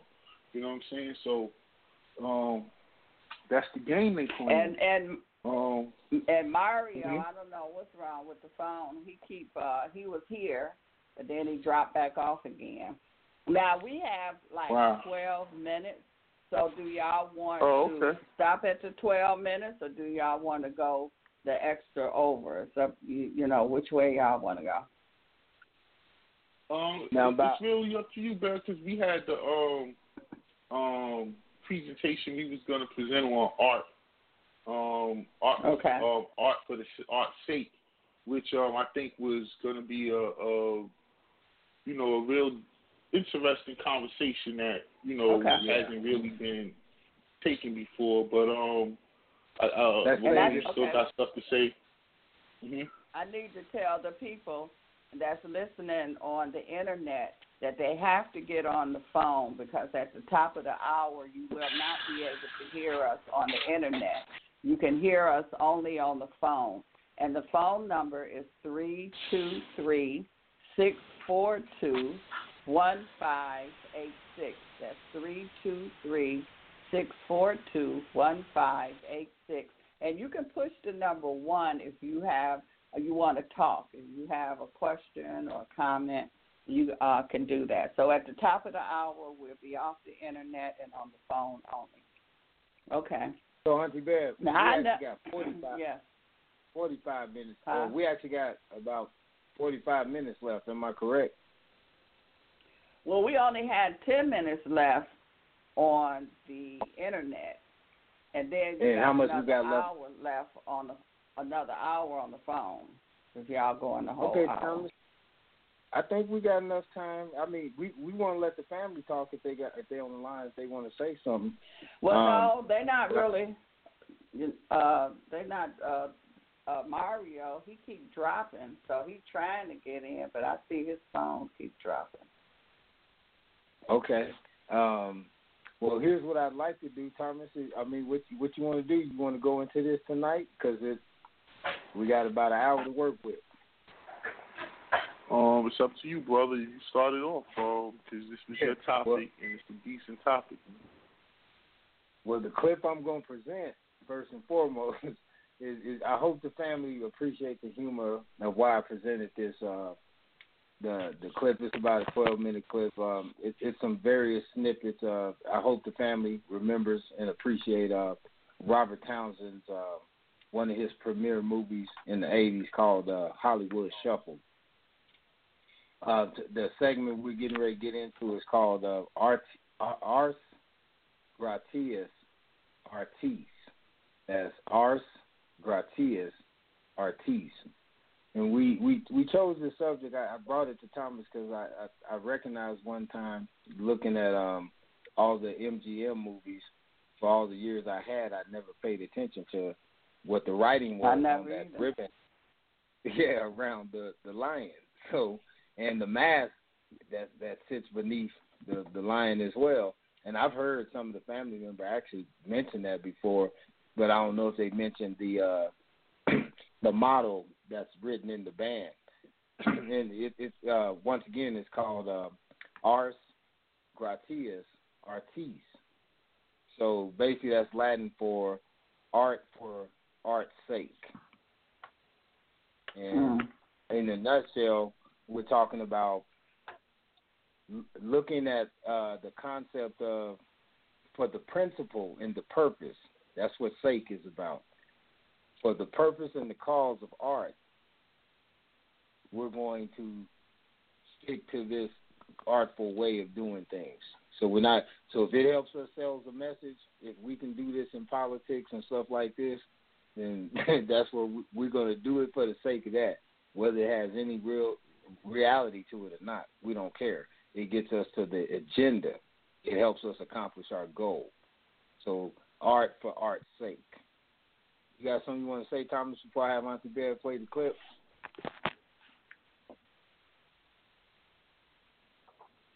Okay.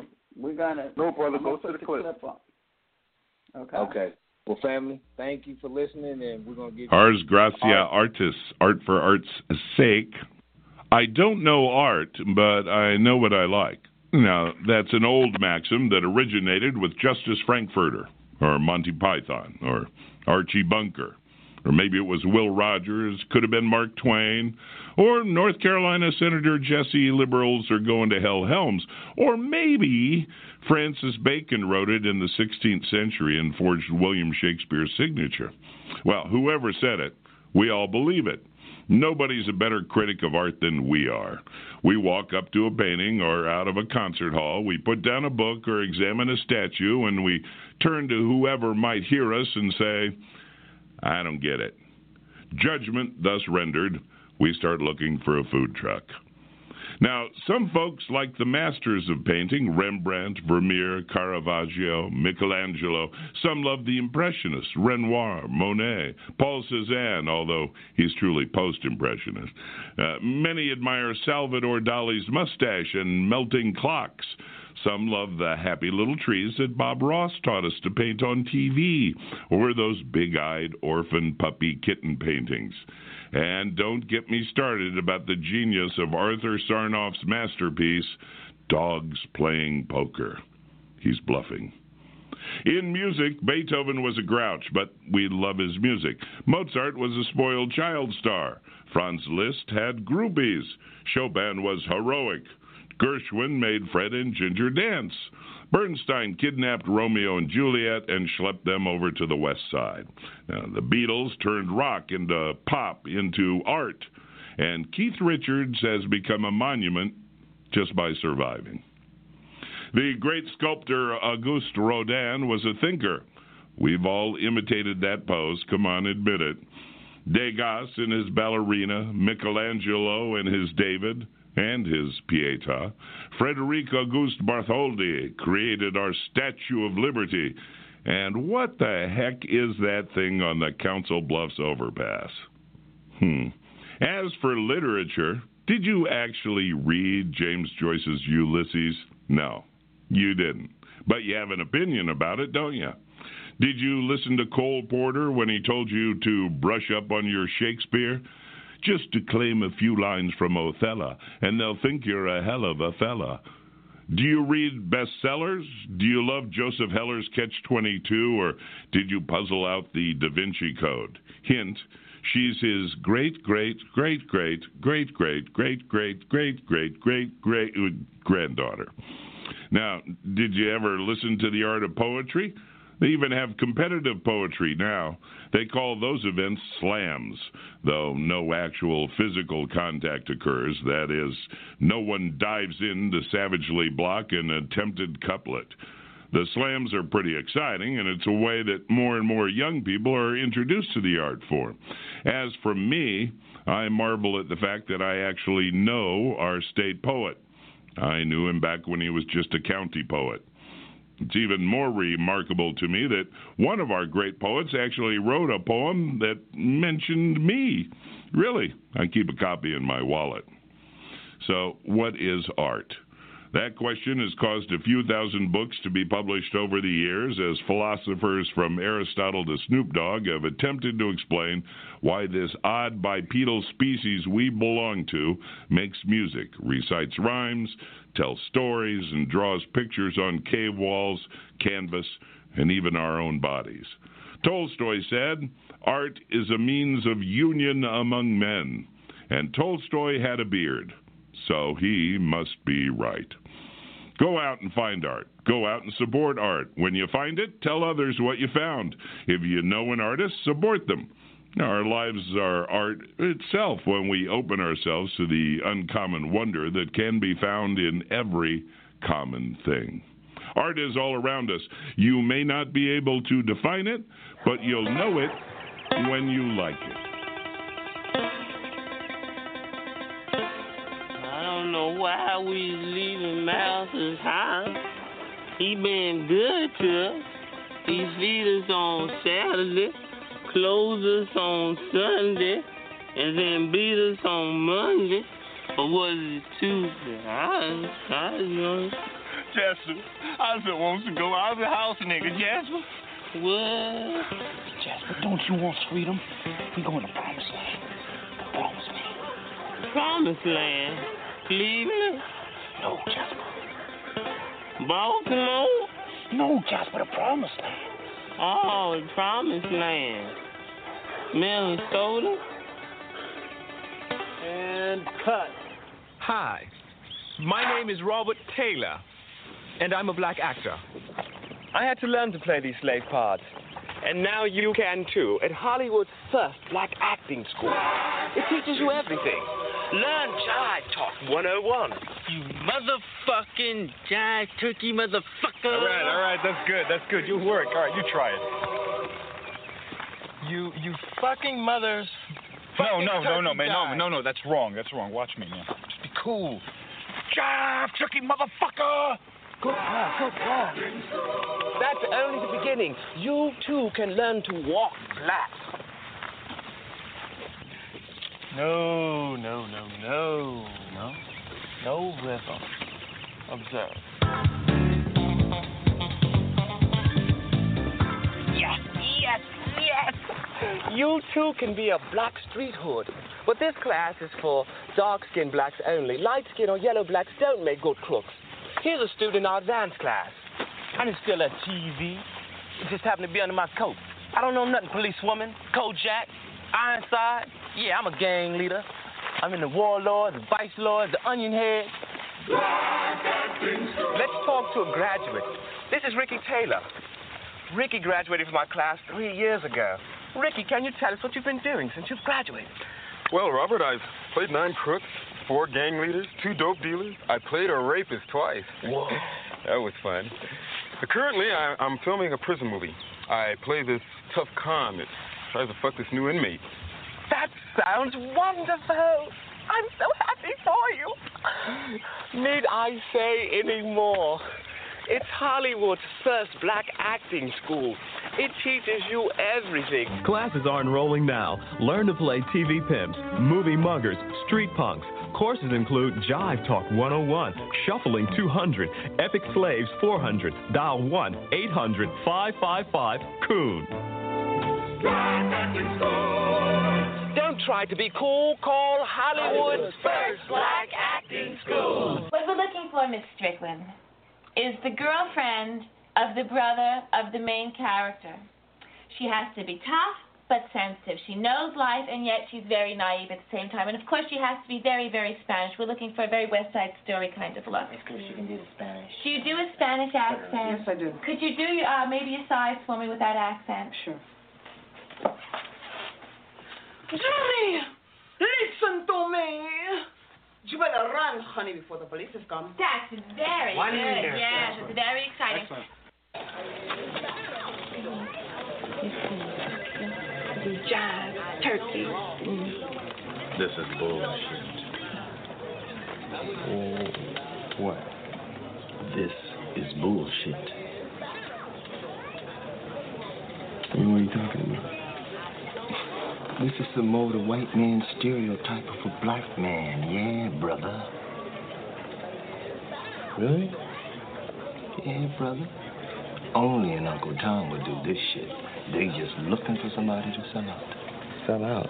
The only role they gonna let us do is a slave, a butler, or some street hood or something. Don't sell out, brother. Don't be a butler or a slave. Jesse Wilson. Jesse Wilson, you're next. That's me. Good luck, brother. Afro. Yeah. I want revenge. I want revenge. Afro. Back up. Oh, oh, back up. You beaters. You back up. Back up. You back up. You back up. You back up. You back up. Somebody. You back up. You killed it, my brother. My main man. I loved it, this dude, baby. He was, he was, uh, Cut. Why is Cut. he stopping? Bobby, that was terrific. That was terrific. What, what, why'd you stop? What happened? Oh, there's, there's no problem.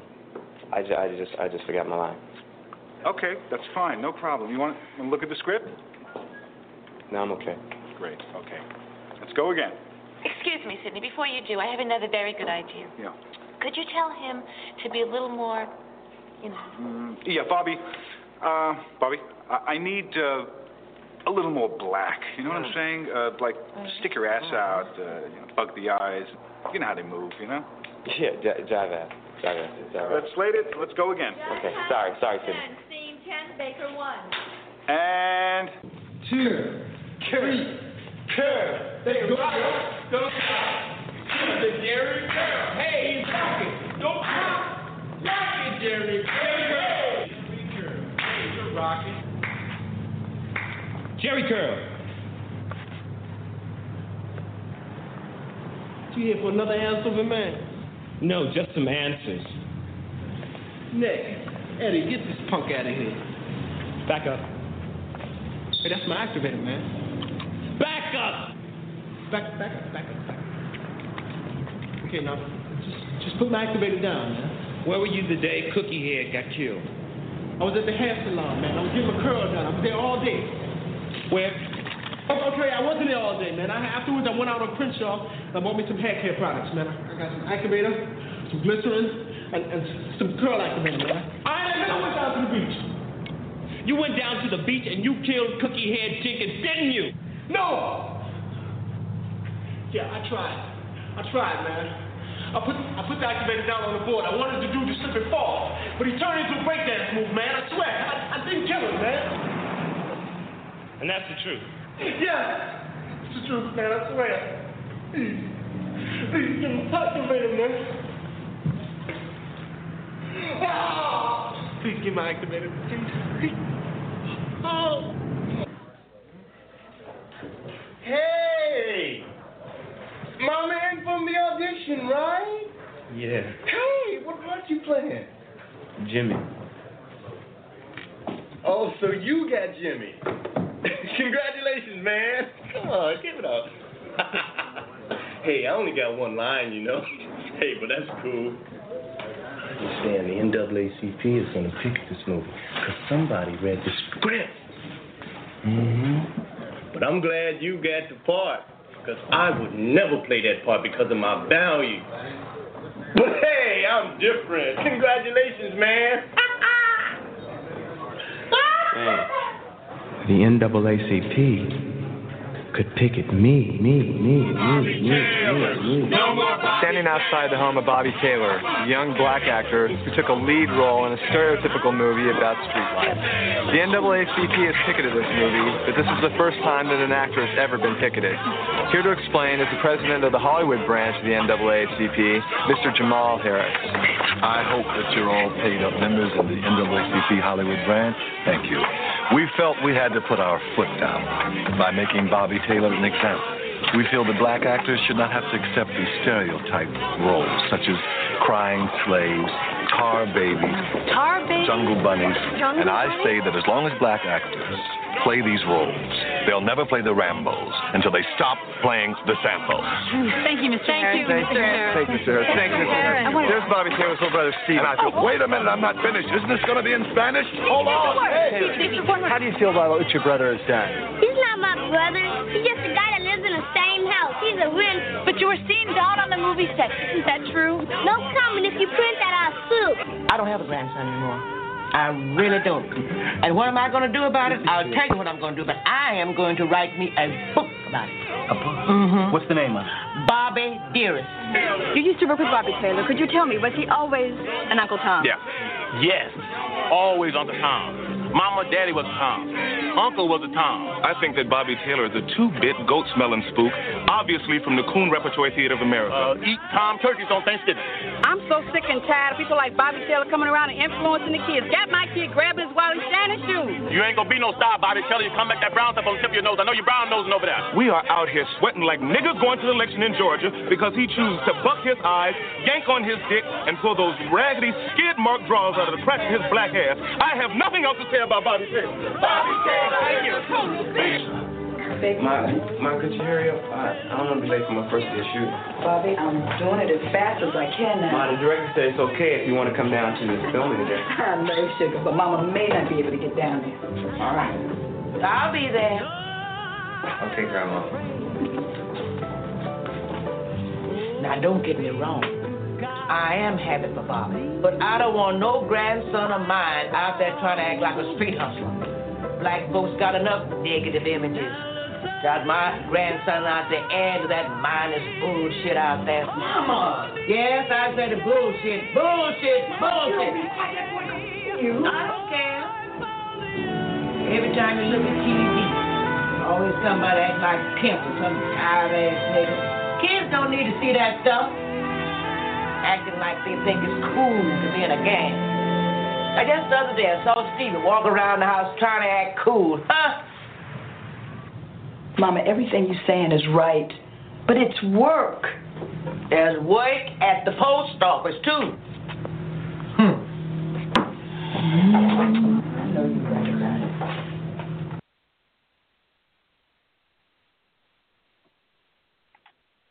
Welcome back. Okay. Hope y'all had fun listening to some of them Hollywood Shuffle clips. I know I be getting a giggle from the Jerry curls and all the the commentary that they do throughout that movie. You remember that movie, Auntie Bev? I remember. I don't know what movie it was. What was it?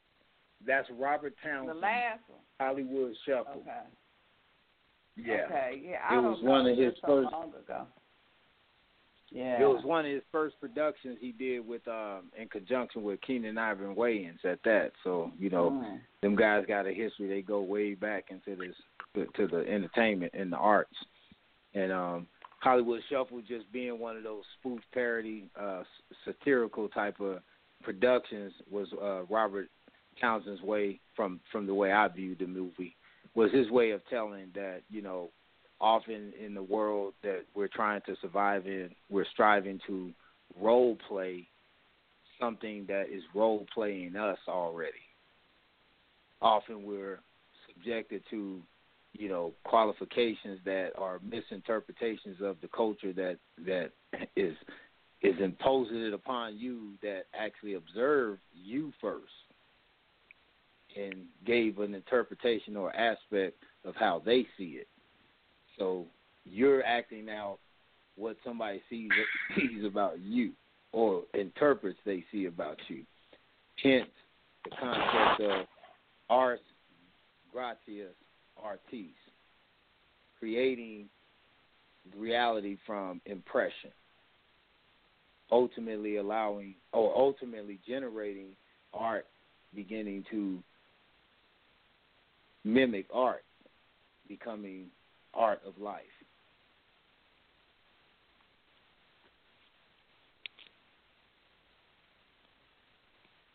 Okay. Yeah, anything you want to say, Thomas, before we keep going?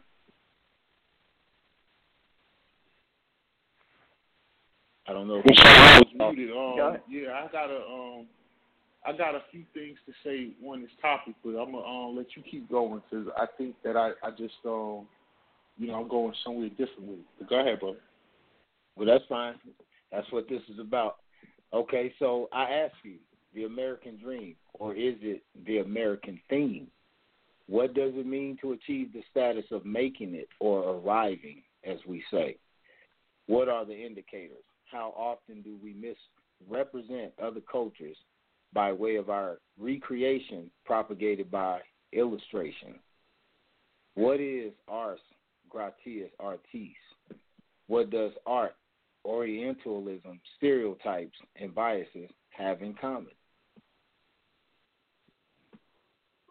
Do you uh, do you have a you want to give a give a, a shot at that, Auntie Bev? Do you know what art, Orientalism, stereotypes, and biases have in common?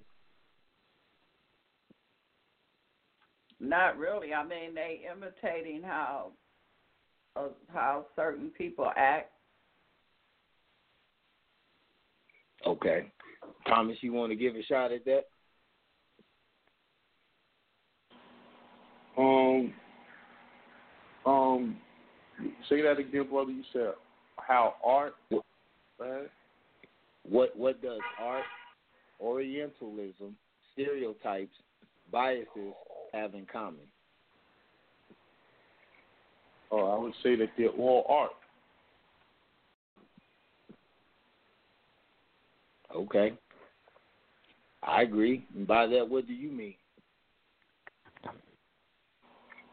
So, um, Orientalism is a type of art.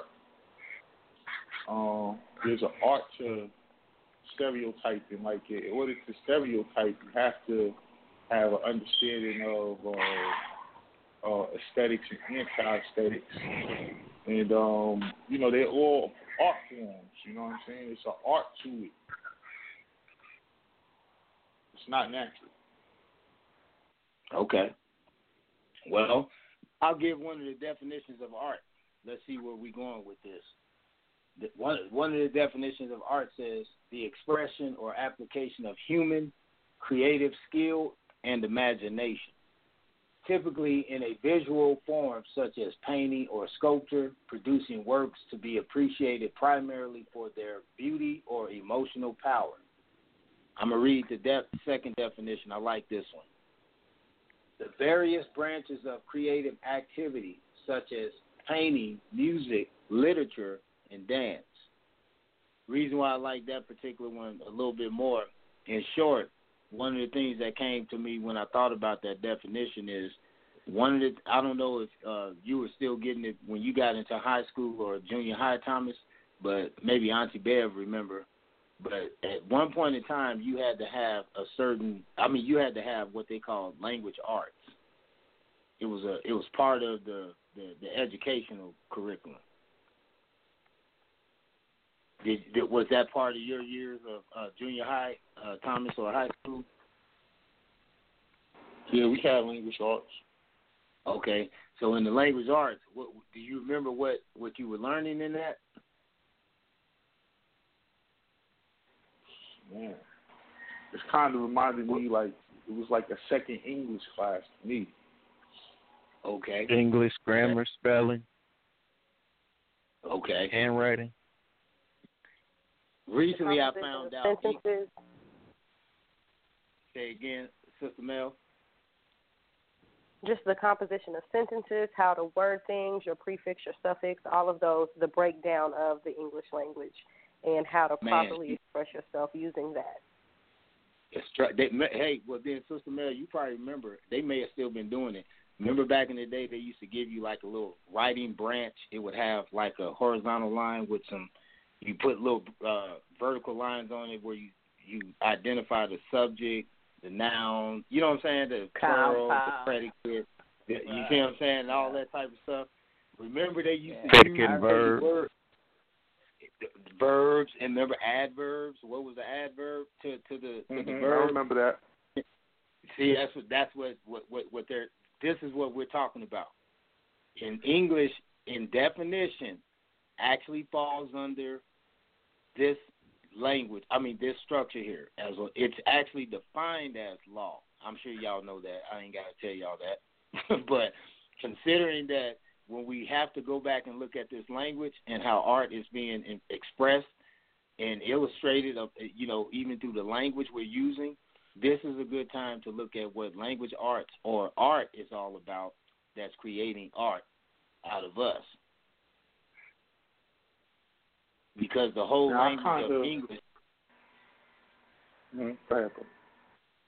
Well, I was just going to end it by saying that you know the whole uh, my understanding of English is it is the language of law. It is the lang- the word English actually comes back to be law in the sense of that's what it is. When you say I speak English, you say I speak. You're basically saying I speak law, which is all a stage, of course, and you have to recognize the the script of the you know the words that are being used in the play. You just can't come pop up in the show and start speaking all this unscripted stuff. But go ahead, Thomas. I'm listening. Yeah, um, yeah, that's what you you saying is right on point. Um, when I see art, I would ask people, what would life be without art? Um, in my opinion, we would it would have a purpose. Um, human beings um, create art, and um, it comes from your mind. So per se, the first dimension of human beings, or this is how I see it, the first art that humans came up with. Um, because you don't know someone exists unless they left something behind. So um, the first thing they left behind was the oral traditions. So the first um, the first art, the first dimension was language. And uh, once you got into a certain time period where they mastered language, once they came up with rhetoric and reasoning and all that, um, then you was able to move on to the next art form, which was the visual arts. Okay, and that's a lot of what um, where we are kind of today. Uh, but the highest expression of art is, of course, technology. Um, technology is made by humans. It's not art for art's sake. Technology serves a purpose to help you or make something easier for a human being, right? So um, that's the highest expression of art. That's the third dimension. That's where we are right now. You know, we going into the fourth dimension where technology will create art on its own without humans. You know what I'm saying?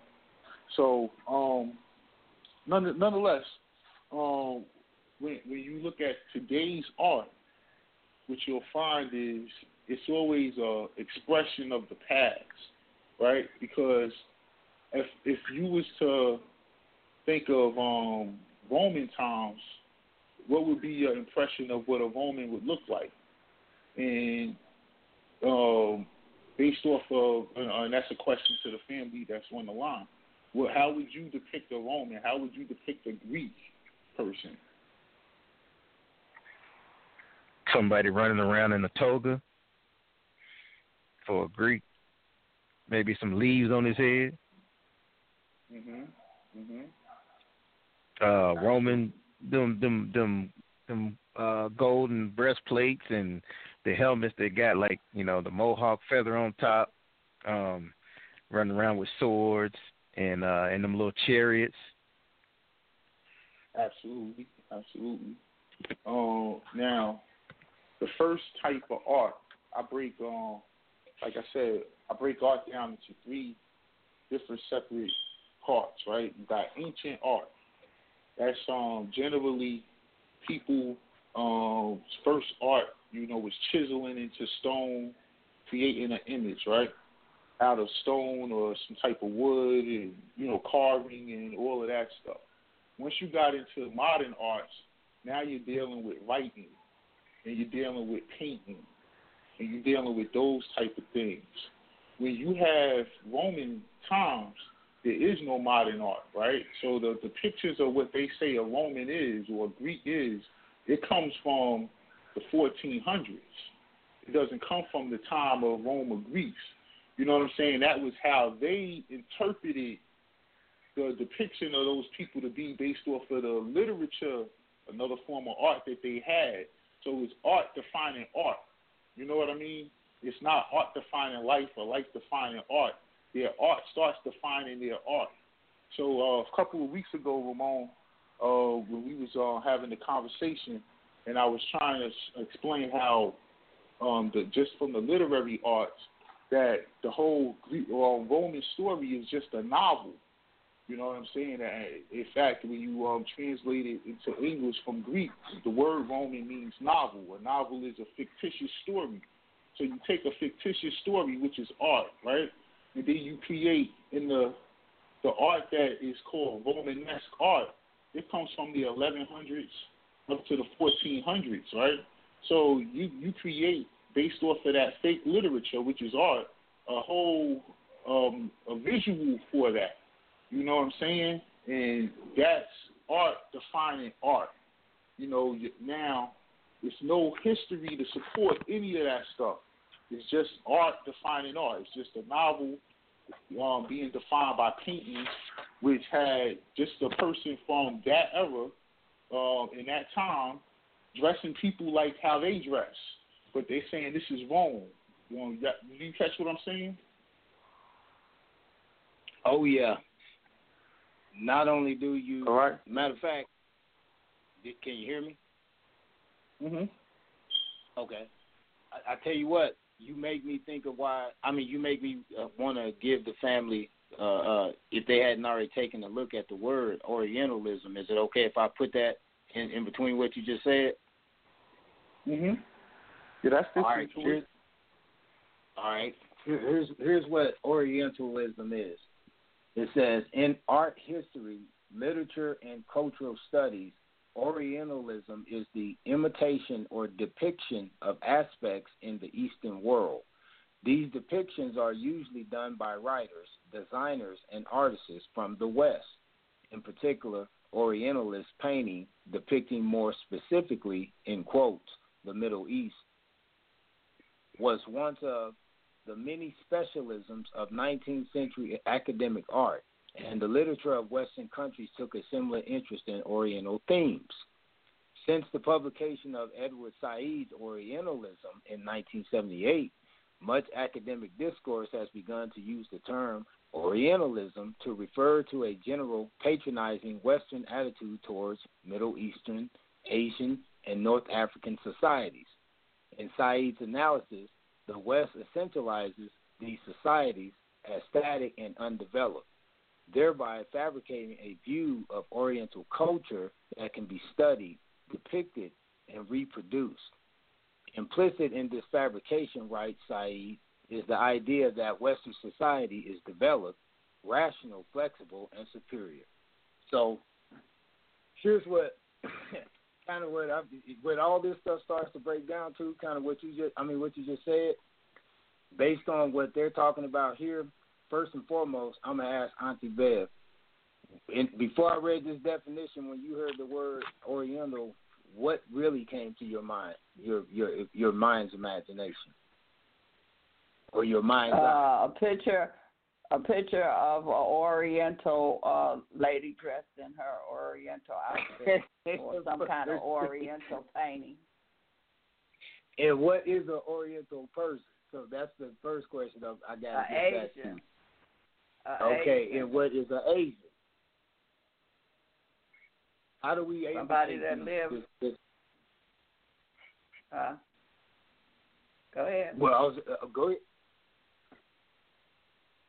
No, I mean I don't. What is an Asian? I mean that's what is black. What is white? I mean it's, it's somebody that live in a country uh, over in Asia somewhere. So, in, okay, so I'll share this with the family. This, Their this, location. this is real life. okay.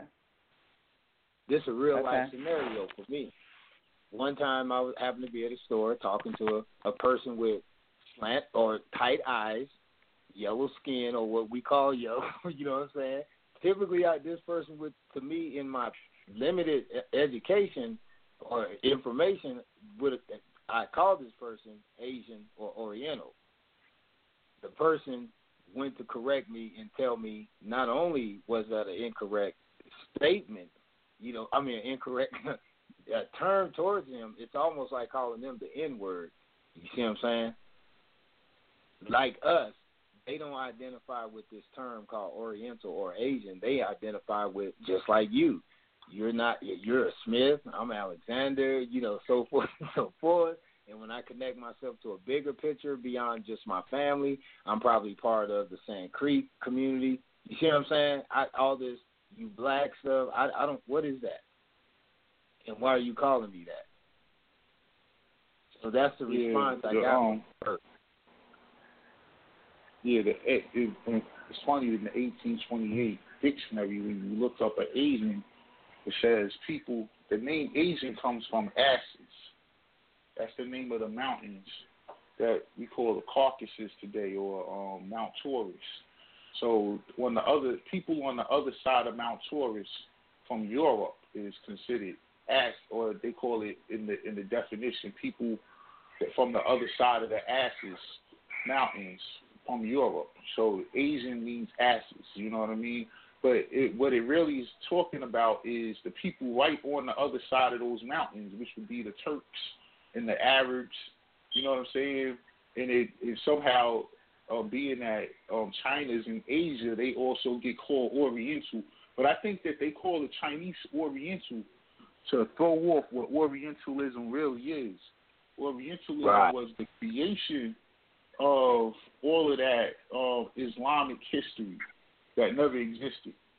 So they It never created it in art. Exactly. And they created it in art, and they call it Orientalism. So um, all of the pictures they would depict these domed buildings with um, all this grandeur, right? Um, which um, see prior to the first art, it was called mimesis, M I M E S I S, mimesis, uh, which pretty much means to mimic. So you would draw, and this was like um, when you find the chiseled people, um, like the first art in the statues is a drawing. It's like um, you're depicting that person right there in that moment um, through art, right? It's a natural. You're, you're depicting nature. You'll draw a picture of a horse, or you know, or, or carve a horse or owl or whatever to depict nature. Once you got into what they call the aesthetics, and now we're talking into modern art, aesthetics. This means that you're going to make it beautiful. You're going to make it look grandiose. So instead of taking the art, the first aesthetic arts was um, the Michelangelo and um, the, um, Leonardo and all of them, when, they depicted the biblical stories or what became the biblical stories on canvases, and they put it all throughout the churches and stuff. Um, and you depict these white angels with the clouds and all this um, beauty and grandeur. You know what I'm saying? That that allured people to it. And today, that's probably some of the most valuable art in the world. You know what I'm saying? They painted the whole Vatican with this art, and it was them depicting um, their stories, their their oral traditions of this um, this Christ, the Savior.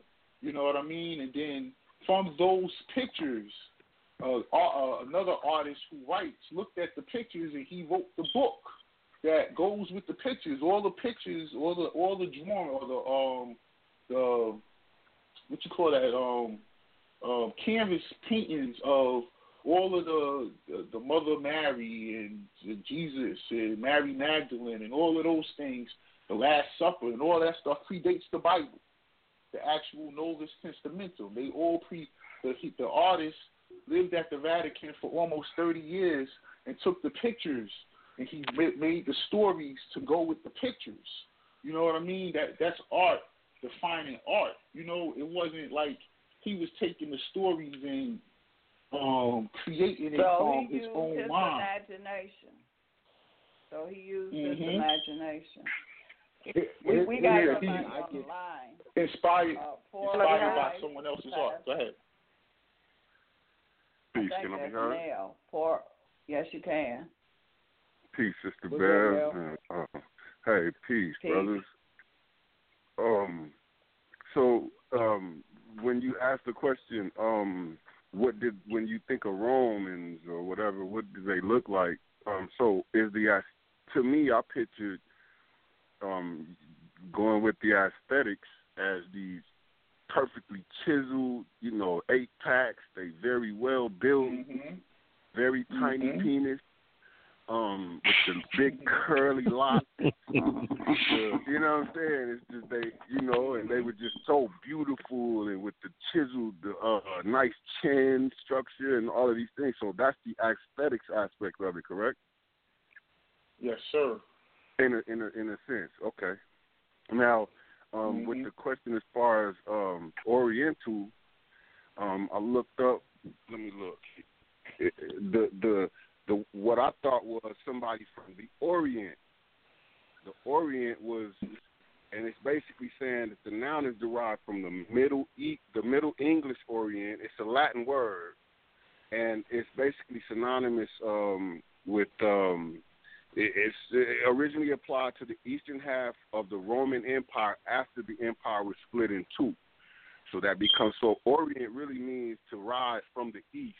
So it's an Eastern, like a Middle Eastern person. So mm-hmm.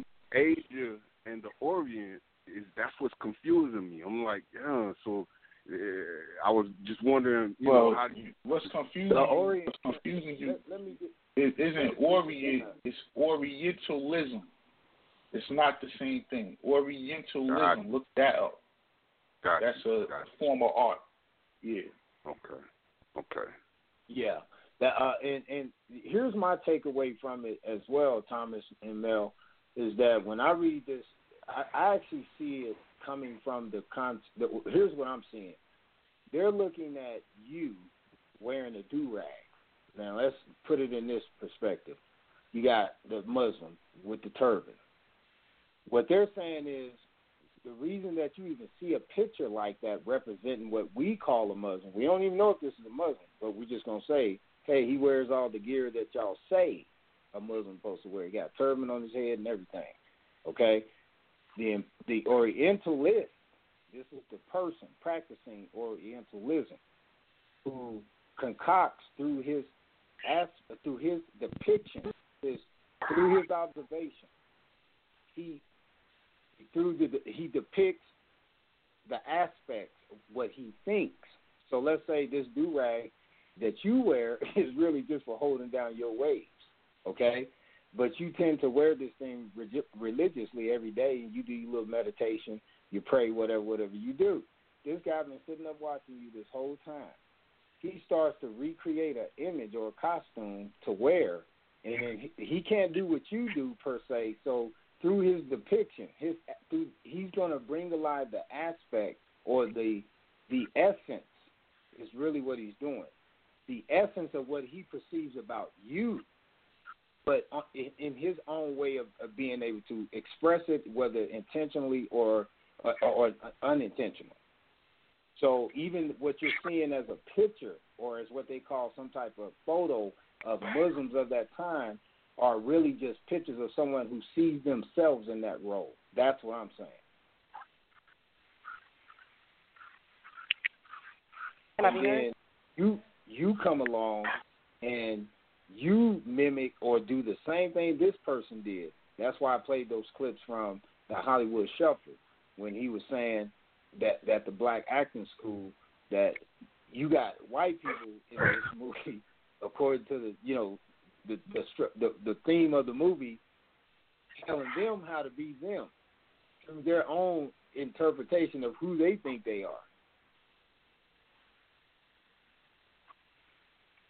Does that make sense? Mhm. Who's that? yes, Sister can I be heard? Yes, please. Yes. Okay, so I have two takeaways from this. Now, my understanding of art um, has always been from the perspective of, uh, like you guys said, your interpretation, using your imagination. Um, when I think about art, I think about, you know, Sun Tzu's The Art of War. Um, you know, people that talk about the art of painting, the art of, um, you know, music, uh, producing, or you know, the art of romance, things like that. So to me, my understanding of art has always been your interpretation, your specific process of how you do things. Um, pretty much um, how you would explain from your perception to another person what your understanding of art is. Bingo. And you typically will also assist it with some type of whether you draw it out or somebody else do it. They're going to have an illustra- a mental illustration of what right. they think they're seeing. I mean, what they're they're they're putting together. Doesn't even make doesn't even mean it's even correct at all, or it could be and it could be used for right. the sole purpose, as, as you pointed out with the art of war. One of the things the art of war talks about is mirroring your enemy or your opponent. I have so a question. Your, oh, go, go, ahead, ahead, brother. Well, well, when y'all talking about the imagination, my question is, can you be artless and still use your imagination? That's how you create. You create. Well, they're saying. Yeah, you if you're artless, you're they have a name for it. It's called a vegetable. You know what I'm saying? It's called you a don't what? got no functioning. a vegetable. Yeah, a oh. vegetable. Oh. Okay, your your brain is a vegan. Okay, you got a slutty vegan brain, brother. you know what I'm saying? You know what I mean? I'm I'm I'm, Just I'm, show I'm you being serious though. Like, yeah. No, no, I'm be serious, right? Check this out. You ever see the pictures of George Washington on the boat with his foot up and like Yeah. he's leading as they go across the Delaware, and you see the Yeah, picture of uh, Paul Revere on the horse and all that stuff, right? Mm-hmm. That comes from uh, American realism art movement from the 1850s. That starts in the 1850s. Now, this war took place in the 1700s. So they're in the 1850s drawing their depiction of the Revolutionary War. So we're looking That's at those pictures art. today, thinking, huh? Well, that would what- be. what I'm that's saying only is- that you can only use art. That's the only art that you could depict these images from a hundred years prior. Exactly. I'm saying, but but I'm saying when it's I'm been saying, presented to us, when it's been presented to us, it's like that's really George Washington, right? Like we see the picture that someone drew, and everyone said, "Okay, we're gonna go with that image." You get what I'm saying? But go ahead, brother. yeah, of course. But but I'm gonna I'm gonna ask this question one more time though. Can you be artless and still u- use your imagination? Can you still be But artless? you won't have an imagination. If you're not artless, here's what I would think. It just based on how the the words are defined. It means you're expressionless. You see what I'm saying? It means there's no create. You're uncreative or Mm. you're inactive. So Okay. does it mean you can't exist? I don't think so. But it just means your your existence will have some type of even even when you say artless, you're talking about art still being made because if you're going to exist without expression or you know what I'm I saying, get it. I get the vegetable preference. yeah, I get the vegetable. Okay, I get it Yeah. now. I get the vegetable reference. Okay, but I I disagree. But I get it. I get it because using your imagination is kinetic. It can be linear, and it can it can have motion, right? But that motion, that kinetic energy, can still be artless. You know what I'm saying? It can be pure, and and and it doesn't have to be stagnant. You don't have to sit there and be a vegetable to be artless. Artlessness is also linear. I mean, it, it can move from point A to point B. But I, I do get your point, though. And I'm gonna mute my line. Thank you, brothers. Great show. But when they say, but when they say artless, when you say artless, what do you mean? You mean that you're not painting a picture or writing uh, a book. What What do you mean with artless? Well, with artless would be to me I'll, purist with with no with no um with I mean pure like um with no no um and no I get what you're saying, Mel. Okay, okay. I get what you're saying. I'm trying to see what uh, L.A. is saying and and Gotcha. tugboat. What is they calling Well, Ireland? Because I I. I agree with what you're saying. hmm Art, look, um, Mel, look up artless in the 1828 dictionary real quick, brother, if you can. The definition Well, of art is the deposition. Artless in the 1828 dictionary. Uh, art is the deposition or modification of things by human skill to answer the purpose intended. Okay, in the sense, art stands opposed to nature. Okay, so if you're artless and you did use your imagination, what did you use it to do? You didn't modify anything. You didn't depose, dis, dispose, or disposition anything. So even if you did something, no one would know because you didn't do anything to leave behind. The whole point of art is this is the only way that man could become a god. You build something, you make something that will live Okay. forever. That's the whole point of it. You know, it's not. Okay, so if, if my if you're artless, imagination- So if my imagination tells me that uh, I'm going to figure out uh, a formula that I can make a lot of money on the stock market, and my imagination, you know, figured it out. Am I artless or what? Or is that art? that was art. That was art from the beginning of your statement, Bev. But listen, okay, let me put it this way. It's this not. might be a Go ahead, brother. Okay, this is this is this may be a um, unorthodox example. If I'm in a grocery store, right, um, and I'm shopping in the aisle, and I see this woman, and she has three children. Um, her hands is full. She got one baby in her arms. She's trying to get her groceries. She got the other two little children running around, and I see this guy coming around the corner with his shopping basket. Little baby don't see him. Now I'm going to use my imagination and I'm going to compute. Okay, in that instance, this baby could literally get run over by this shopping cart, right, and get injured. I'm not being artful. I'm just going through scenarios. I'm computing. So if I grab this baby out of the harm's way of that cart, that was artless. It was pure. It was instinct. It was artless. It was no motive. It was no. I wasn't trying to. Um. I mean, it wasn't an agenda, so to speak. I guess. All right. That was an art. That was an. You're talking artless about.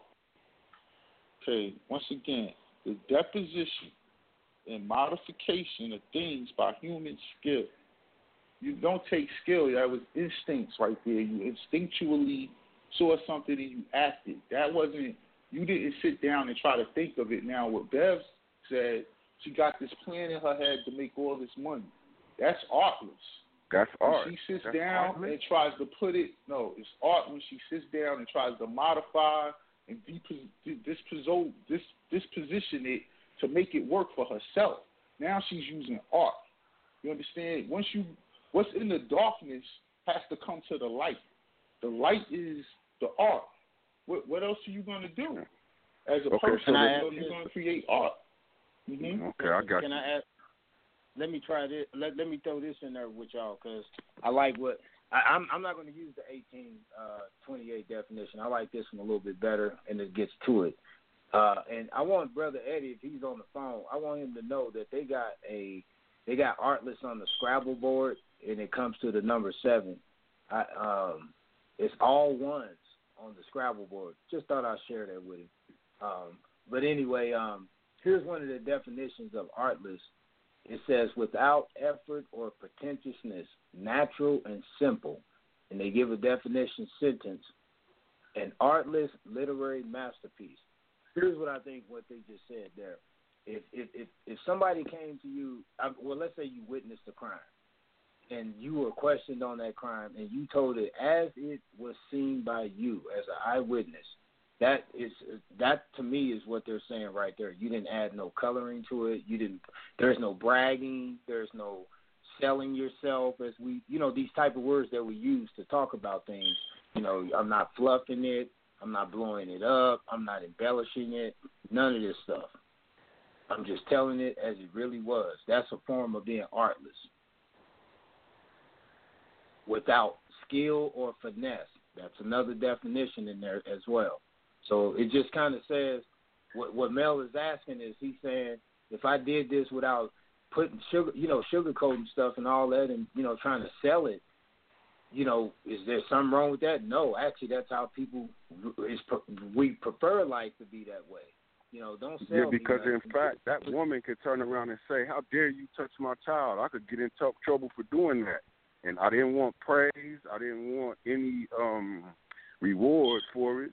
It was an artless act, is what I'm saying. And and yeah, Right. so I like the defi- I like your definition better too, Ramon. Yeah, I found uh, I found it. I found it. It's unskillful, wanting art, knowledge, or skill. Free from guile, art, craft, stratagem, simple, sincere, unaffected, undesigning, a artless mind. Exactly. Contrived Exactly. You're not skill. lying, basically. Art. So stop lying. Right? So we could pretty much say artless. That was an artless act, all right. And we all do artless acts every day, which did, you know. But when you're trying to apply something to make it make it happen, that's an art. You gotta you You gotta go get- grind and yeah. make it happen. You know that's you, it's an art to that. You know what I'm saying? But when you just it- let okay, stuff happen, it- Can I be heard? Mm-hmm. Figuring it out in your Yes, ma'am. mind is not the art. That's not art too. no, Okay, go that's ahead. the artlessness Mel. of it. That Okay. don't make sense to me either. Because you said just because you're sitting down with the thought of it, you have to be artful to come up with the plan to actually With sit up on your. right. And, yeah, when you know you what when you when you come up when you make the plan happen, that's when you're applying the art to it. You could have Well, a, a picture with nothing on it and a whole bunch of paint, but until you sit down and start writing that, putting that paint on that board and making the picture happen, that's when it becomes an artwork. Once you Well- if you have the plan to to move a to move some. Go ahead. I could see, I could see because just say me, Mel, and his wife came up with this same idea at the same time. We didn't know we was coming up with it, but they they kind of held back on theirs. They like, okay, we'll implement it. But I jumped on it right away, and I implemented. So it's like I came out with the invention first, but other people had thought of it too.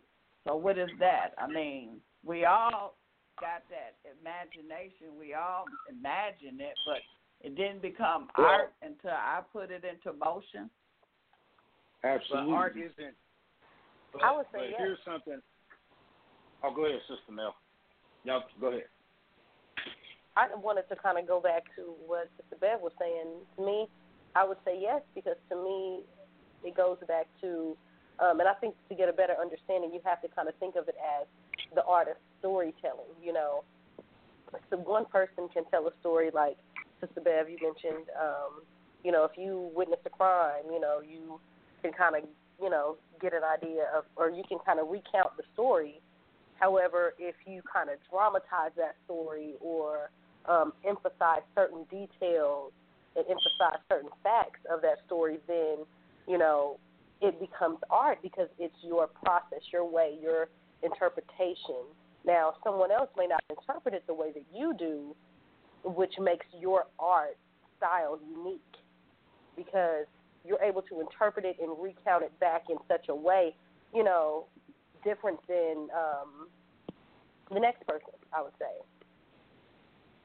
Well, Auntie Bev, let me ask you a question.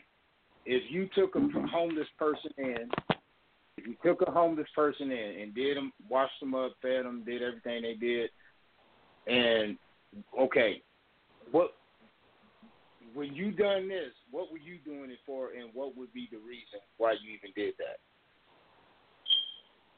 It could be many different reasons. I don't, you know, I could feel sorry for the person. I could have looked at the. Is it a male? I could have looked at the person and say, "Oh, he look kind of good. I clean him up." And I'm a little lonely. Maybe I, you know, it's, it's how I different ways I could have looked at it. Or could you Okay, could have been well, in that I'm- position before? Oh, my bad. Hold, hold on just a second, Mel. So what I'm saying is, and you you're already there where I want you to go with it.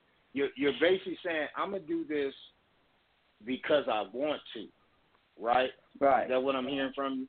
Okay. Yeah. There ain't. I don't need to go shout it to the world that I picked him up and cleaned him up and made him a better man. Is that is that what I'm hearing you say? Right.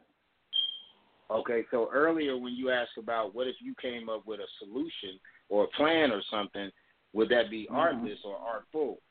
Actually, it would be artless because it's natural, it's simple. It's not. It, you don't. You're not doing. It, you ain't pretentious about it because that's what the definition is saying. Without effort or pretentiousness, natural and simple.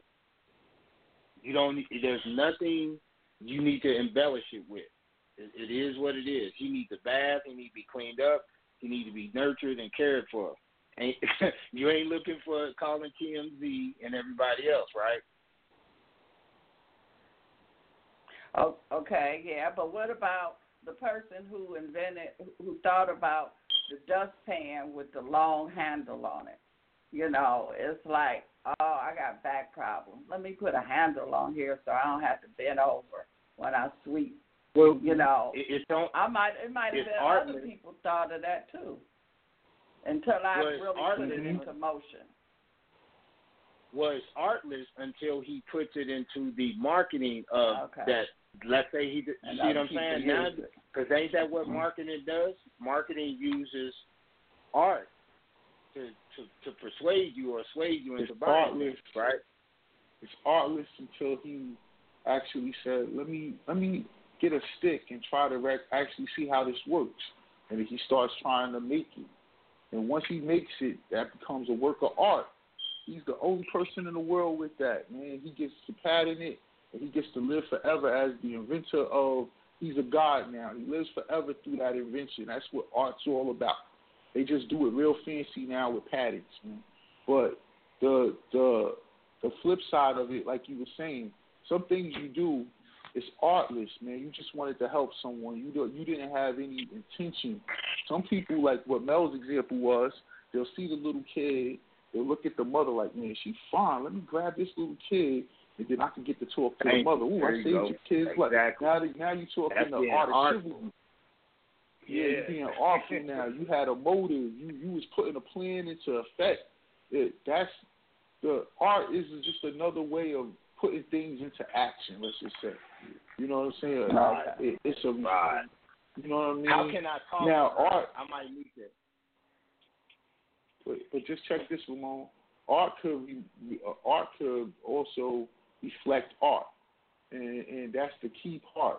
Like it was artful for someone to take a piece of chicken and put some flour on it and throw it in the grease and made fried chicken. Now they have a Beyond Chicken that's duplicating, mimicking the art, but it's supposed to taste like chicken and feel like chicken, but it's not chicken, but it's duplicating an art that already exists. It's art reflecting art. You get it, what I'm it saying? has the essence. Yeah, Mhm. it has the essence of chicken in it. That's what we, y'all were describing earlier. The taste of blood and all this type of stuff. They have to put the essence of it in there to sell it or make it believable, or for you to participate in this in virtual environment of art. That's exactly Well- what I just. well- I, I, oh, Yeah, I get it. I get it. But we down to our last few minutes, so if y'all want to give out your information, and we will continue this next Friday. Oh, you can reach me, LA Ramon, at electronic producers at gmail.com. That's electronic producers at gmail.com. And I'm at TJS eight one two seven seven TJS eight one two seven seven at gmail dot com. And thank you once again, Bev, uh, for having us. Uh, we enjoyed the family. Uh, we had a great conversation, and I wish everyone a, a good evening, a good week. Um, you gonna have Robert on X one on uh, Monday, Bev? So far, uh, he he's supposed to be on. And so Perfect, happy, great. don't eat too much uh too much ribs, y'all. No, we go. I'm going to get Especially me a the chicken pork sandwich, ribs. Bev. Come on. yeah, I'm pork free, so I don't have to worry about that. well, Well, you thank know y'all they Japan got for having us back. Okay, thank y'all. Yeah. Enjoy y'all, everyone. Thank you. Peace and Give love. me a slutty vegan burger. Ah, ugh. L.A.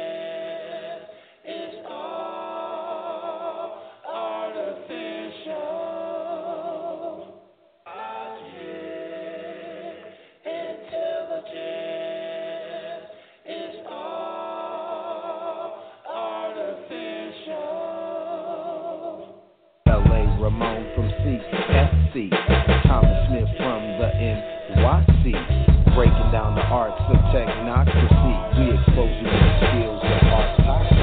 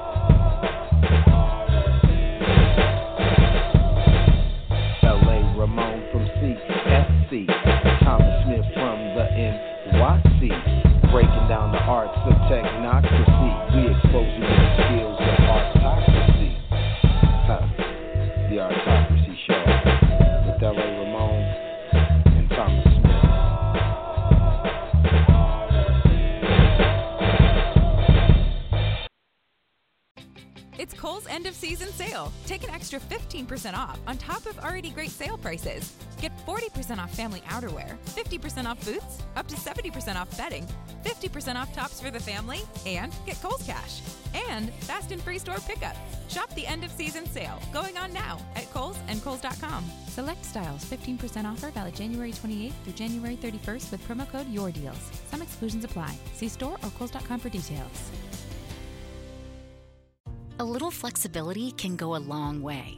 By refinancing your newer used auto loan with PenFed, you can lower your monthly payments for more flexibility in your budget. You can even schedule your first payment for up to 60 days from the date of your refinance. Calculate how much you could save at penfed.org slash auto refi or call 1-800-247-5626 to apply. Membership is open to everyone. To receive any advertised product, you must become a member of PenFed, insured by NCUA.